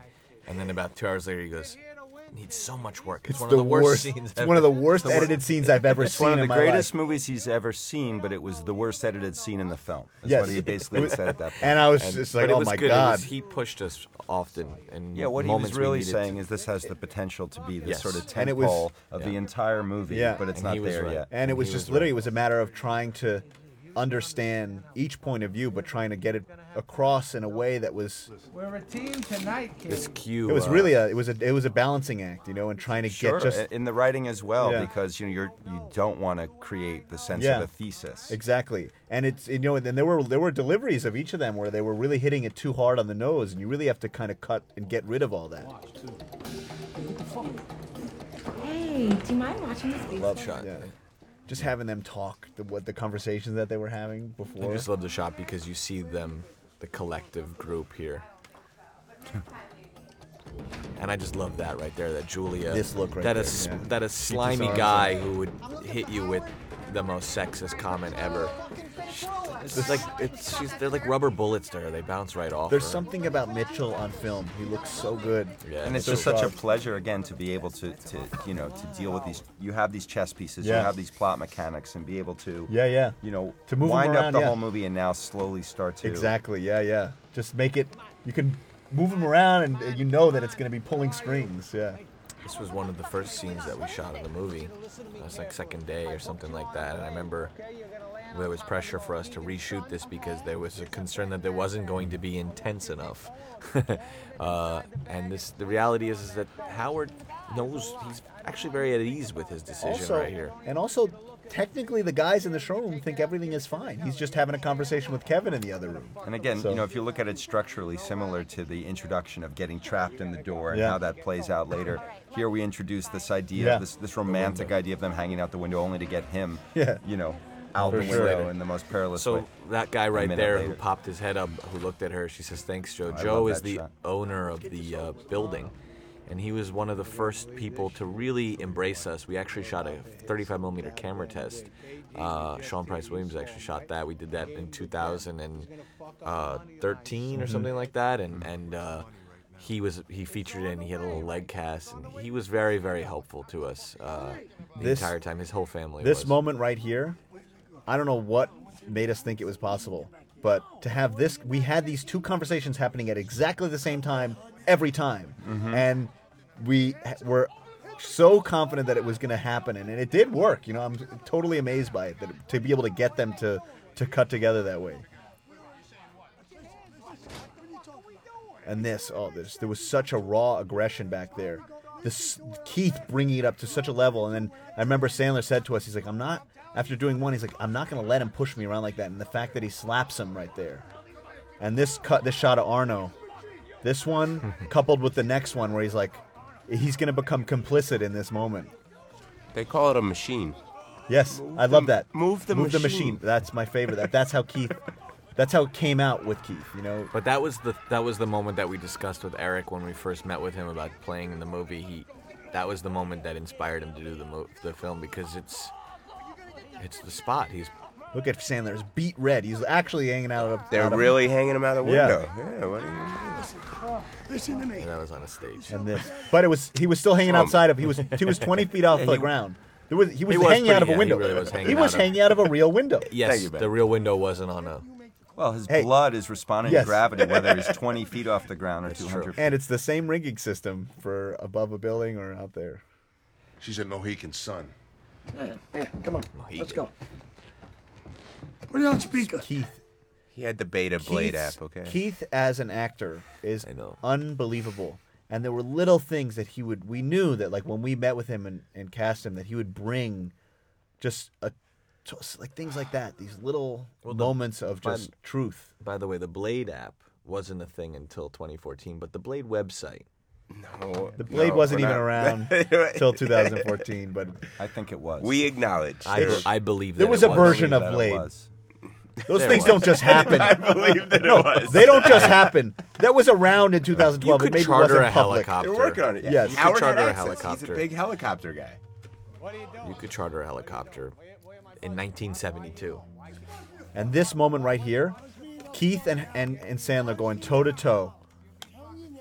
And he just has no fear, no fear of this moment. The You know, thing, it's beautiful. The thing to me that pushes this exact scene over the edge is Josh's idea to use these meditation bowls here. It's so counterintuitive. It works so well. There was that chisel. Oh man, I love his face in the green of the glass. I agree. And this. That pull out that the Yeah. camera work was. And this the split screen. Yeah. where- The Sixers shouldn't even be there. This And was. Do you, Ronnie? Do you remember the McDonald's? yeah, that's that, that's That's where we devised the climax of the movie. They're gonna get to the garden before you fucking understand. Open the door! I know you're upset on Of course I'm I'm upset. trying to Josh's car broke down, and, and uh, we ended up in a McDonald's, and it was probably one of our most fruitful writing sessions. And then those, and then the. Do you remember what happened with the group of teenagers? We don't have to get into that. Fucking bulletproof. You're only gonna hurt yourself. That doesn't. I remember telling Keith that that was his like there are certain things that you have you tell the the actors that they can do to shift the scene and that at any moment Keith could just pull that out and shift the conversation to the right moment. Who was it? Ibsen who said if a gun comes out? I think it was Chekhov. Chekhov, excuse me, Ibsen. What do you say? Thank you, Benny. Yeah. he said, I think if the gun, if a, You if a, see it in the first, you're right. It's Oh, no, gotta we go. said it. It's. I mean, at this point, everybody seems to have said it. What do they say? What does everyone I say? think it's That if, if a, a if a gun appears in, in, in a In the know, first in a piece act, of fiction, it right, must. It, just at some must point go it must go on.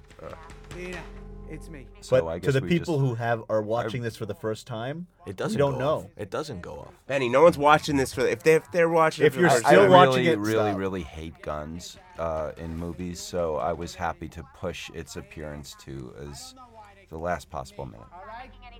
I'm not here to argue with you. Dina, get the kids out of the house. I'm frightened, okay? Just get out, go to Amy's, and do not leave there until I get home. it home. was a look that we missed of Keith. That's just such it's so scary and harrowing as he watches him on the phone looking at him. And it's those are actually the moments that when you see something like that, you actually dedicate the whole scene to revolve around those things. Uh, here we get to the great Wayne Diamond. So Yes. I I uh, was in this helicopter with him. We shot for about three hours. I don't think I've ever laughed as hard as I did during those three hours of shooting. He just went off on these monologues of just garish, nouveau riche mockery. I mean, it was it was he's a he's a guy who uh, I met through Sibo.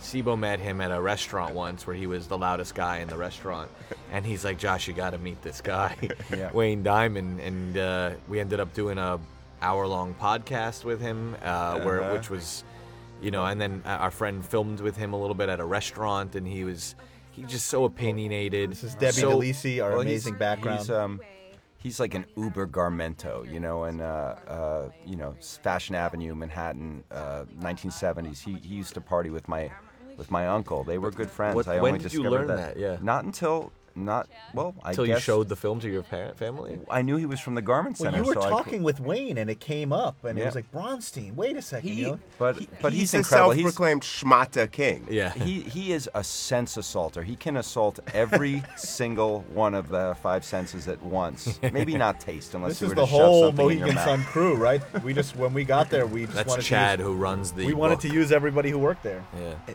Chad is the one who accepted that parlay for all you uh, gambling uh, aficionados out there. Okay, That's a that's a dumb bet. it's a dumb bet. Beautiful. This is it, boys. This is it. This is where we are about to witness the single craziest manic thing that Howard does in the movie for me, which is betting on the opening tip. Does it the first bet too, though? He does, yeah. Yeah, that's his thing. That's his, it's his trademark. 155 on the three. But I think there there really was a statistic that Kevin Garnett often did win the, the opening tip. Uh, because remember the rondo, they would do that whole thing where he would accept Oh, like a the, um, quarterback and they- all they'd that have a routine. Yeah. Yes, yes. You don't have a routine if you don't. if you're you not don't do used it to a lot. getting- Yeah, yeah, yeah. KG, that shows how competitive KG is. Yeah. He wants that tip. Of course, get that fucking tip. That's in, okay? I'm taking you to the fucking the Ritz. Three just- grown men just the- sitting in a in a fish tank. Is, The amount the amount of different points of view of each one of these people. But it, I remember talking with Sammy. The best one's uh, coming out. Yes, right right before he- the tip. Right before the tip is the moment we switch to Arno's point of view. And I it rem- cuts back and forth right here. Here. Right out the gate. Come on. Come on, man. Right here. Arno looking, we see his point of view of the TV. And then he goes back to Howard and you see Howard from the outside. There it is. And Howard's totally oblivious to everything else except that television. It's a great moment. Yes. We didn't get that. Just, and he admits it to everybody. Yeah.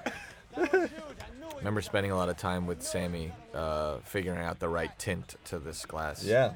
To create this. It's the endless difference. possibilities. Sammy Lisenco, our production designer. Just focusing on rebounds, making an un, uh, an audience, a novice Care audience, not who doesn't normally understand basketball or the way betting works. Just focusing a Oh. statistic, uh, like a rebound.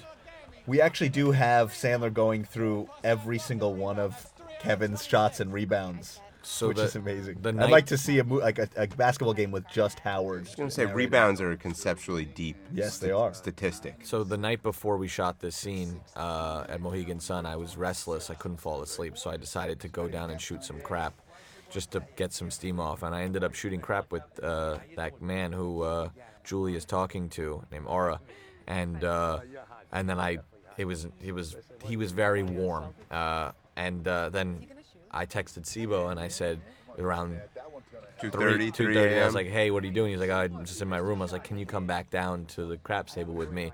There's a guy there who I really want to get into the scene tomorrow. We didn't have. That, was this was this role written? It was written. The thing in the script that it said was she, uh, she talks. Because remember, we were There was trying to no do this- dialogue. we were Yeah. trying to do this thing constantly to to manage but the budget, where we would not put a script. Don't tell people in. this. We're gonna work. We still have to make movies in the future. Anyway, don't- so we had in the script it just said a better explains. Well, and sometimes you get inspired on the set and you give them lines. But we had not casted this part, and we were shooting it the next day. and It was 3 a.m. and Cl- Shlomo was at the crab There- table. I will Come say- I will say when what we- was his line that he kept saying? Shooter. I will say. Do it again, Danny. He would throw the dice and he would say shooter.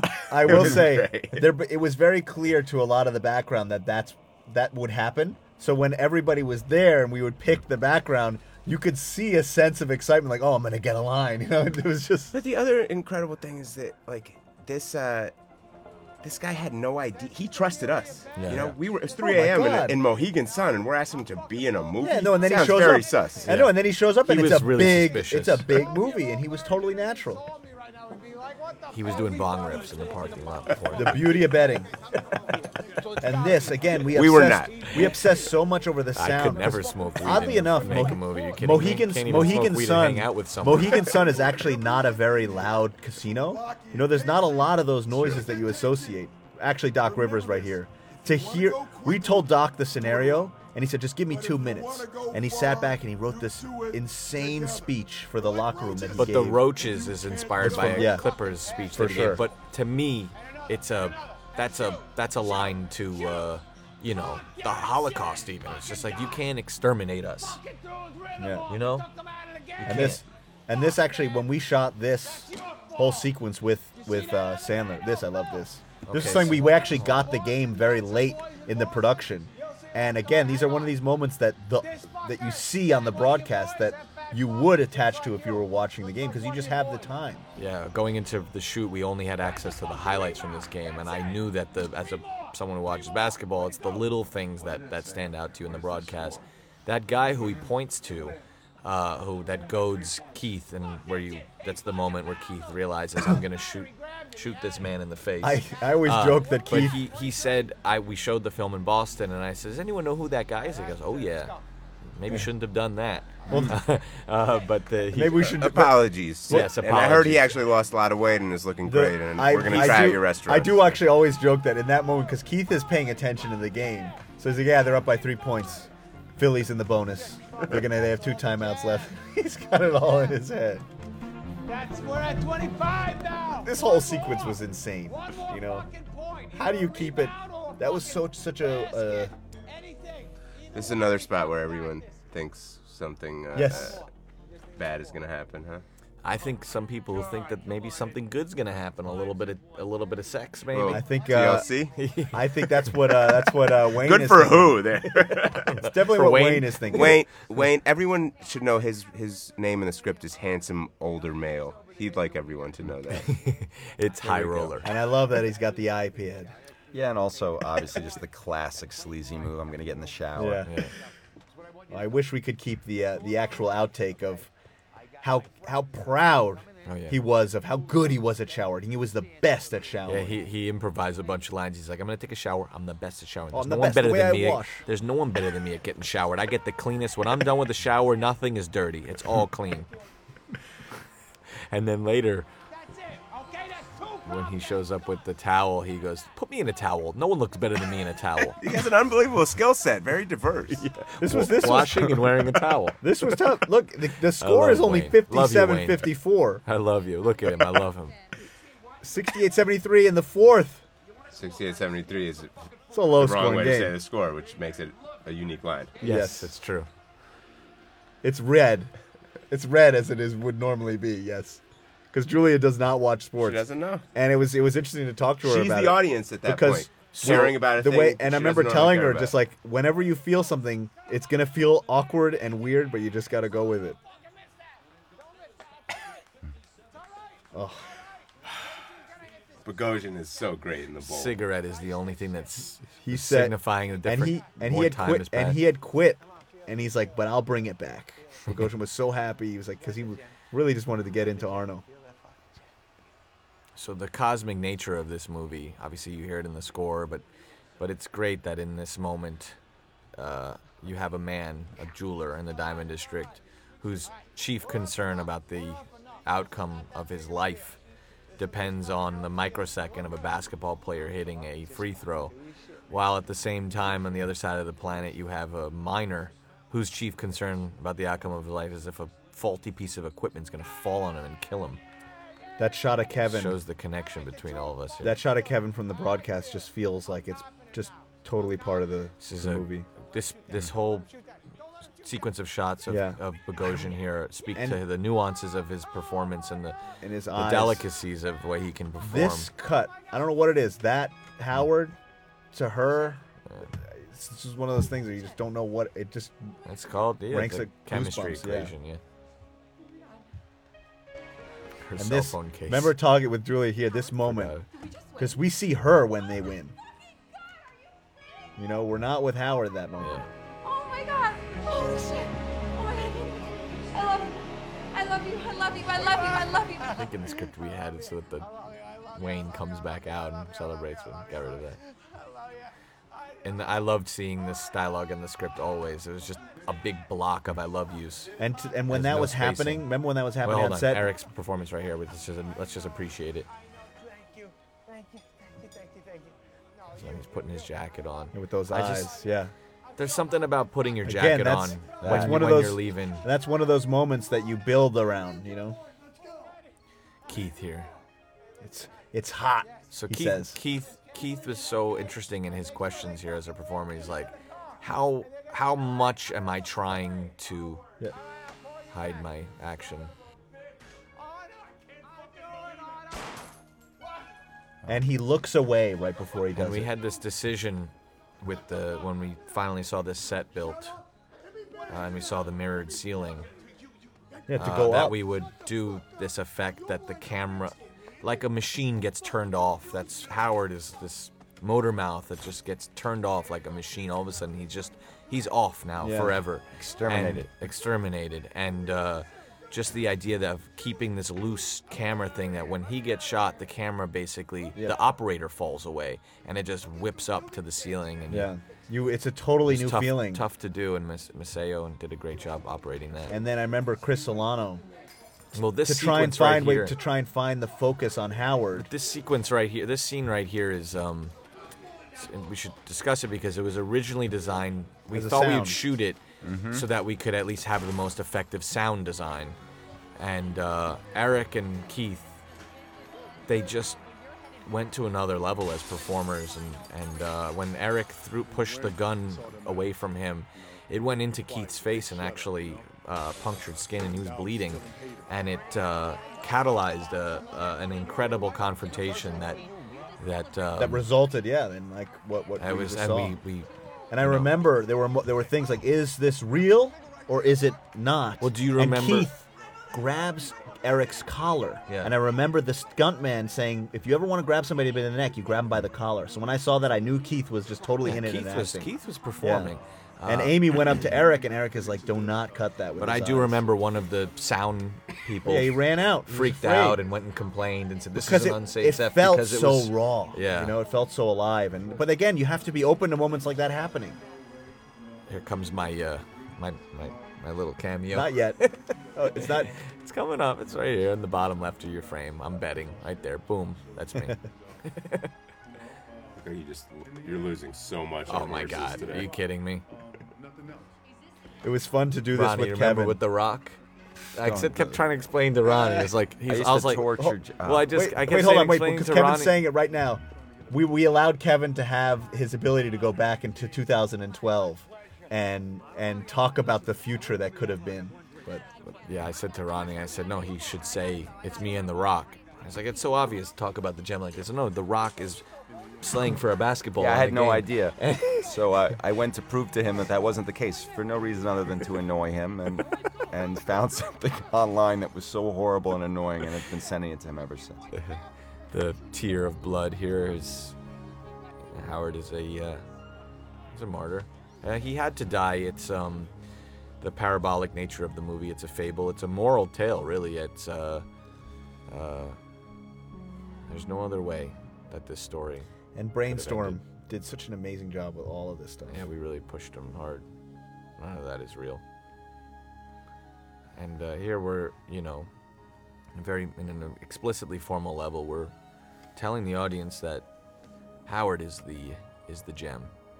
Uh, Howard, that Howard is the uncut gem, and and uh, you know the film is called Uncut Gems, and it's asking people to look past those superficial flaws, the little things that might rub you the wrong way, get deep underneath to something and a value that we are, un- we are, we are impossibilities. We are uh, miracles. It sounds corny to say it, but it is true. In our all of our ugliness, there's something there. I like watching this part with an audience. It, it feels like you're like almost in like Epcot Center or something, going through a ride. And it is it is beautiful. It's like the Stargate sequence.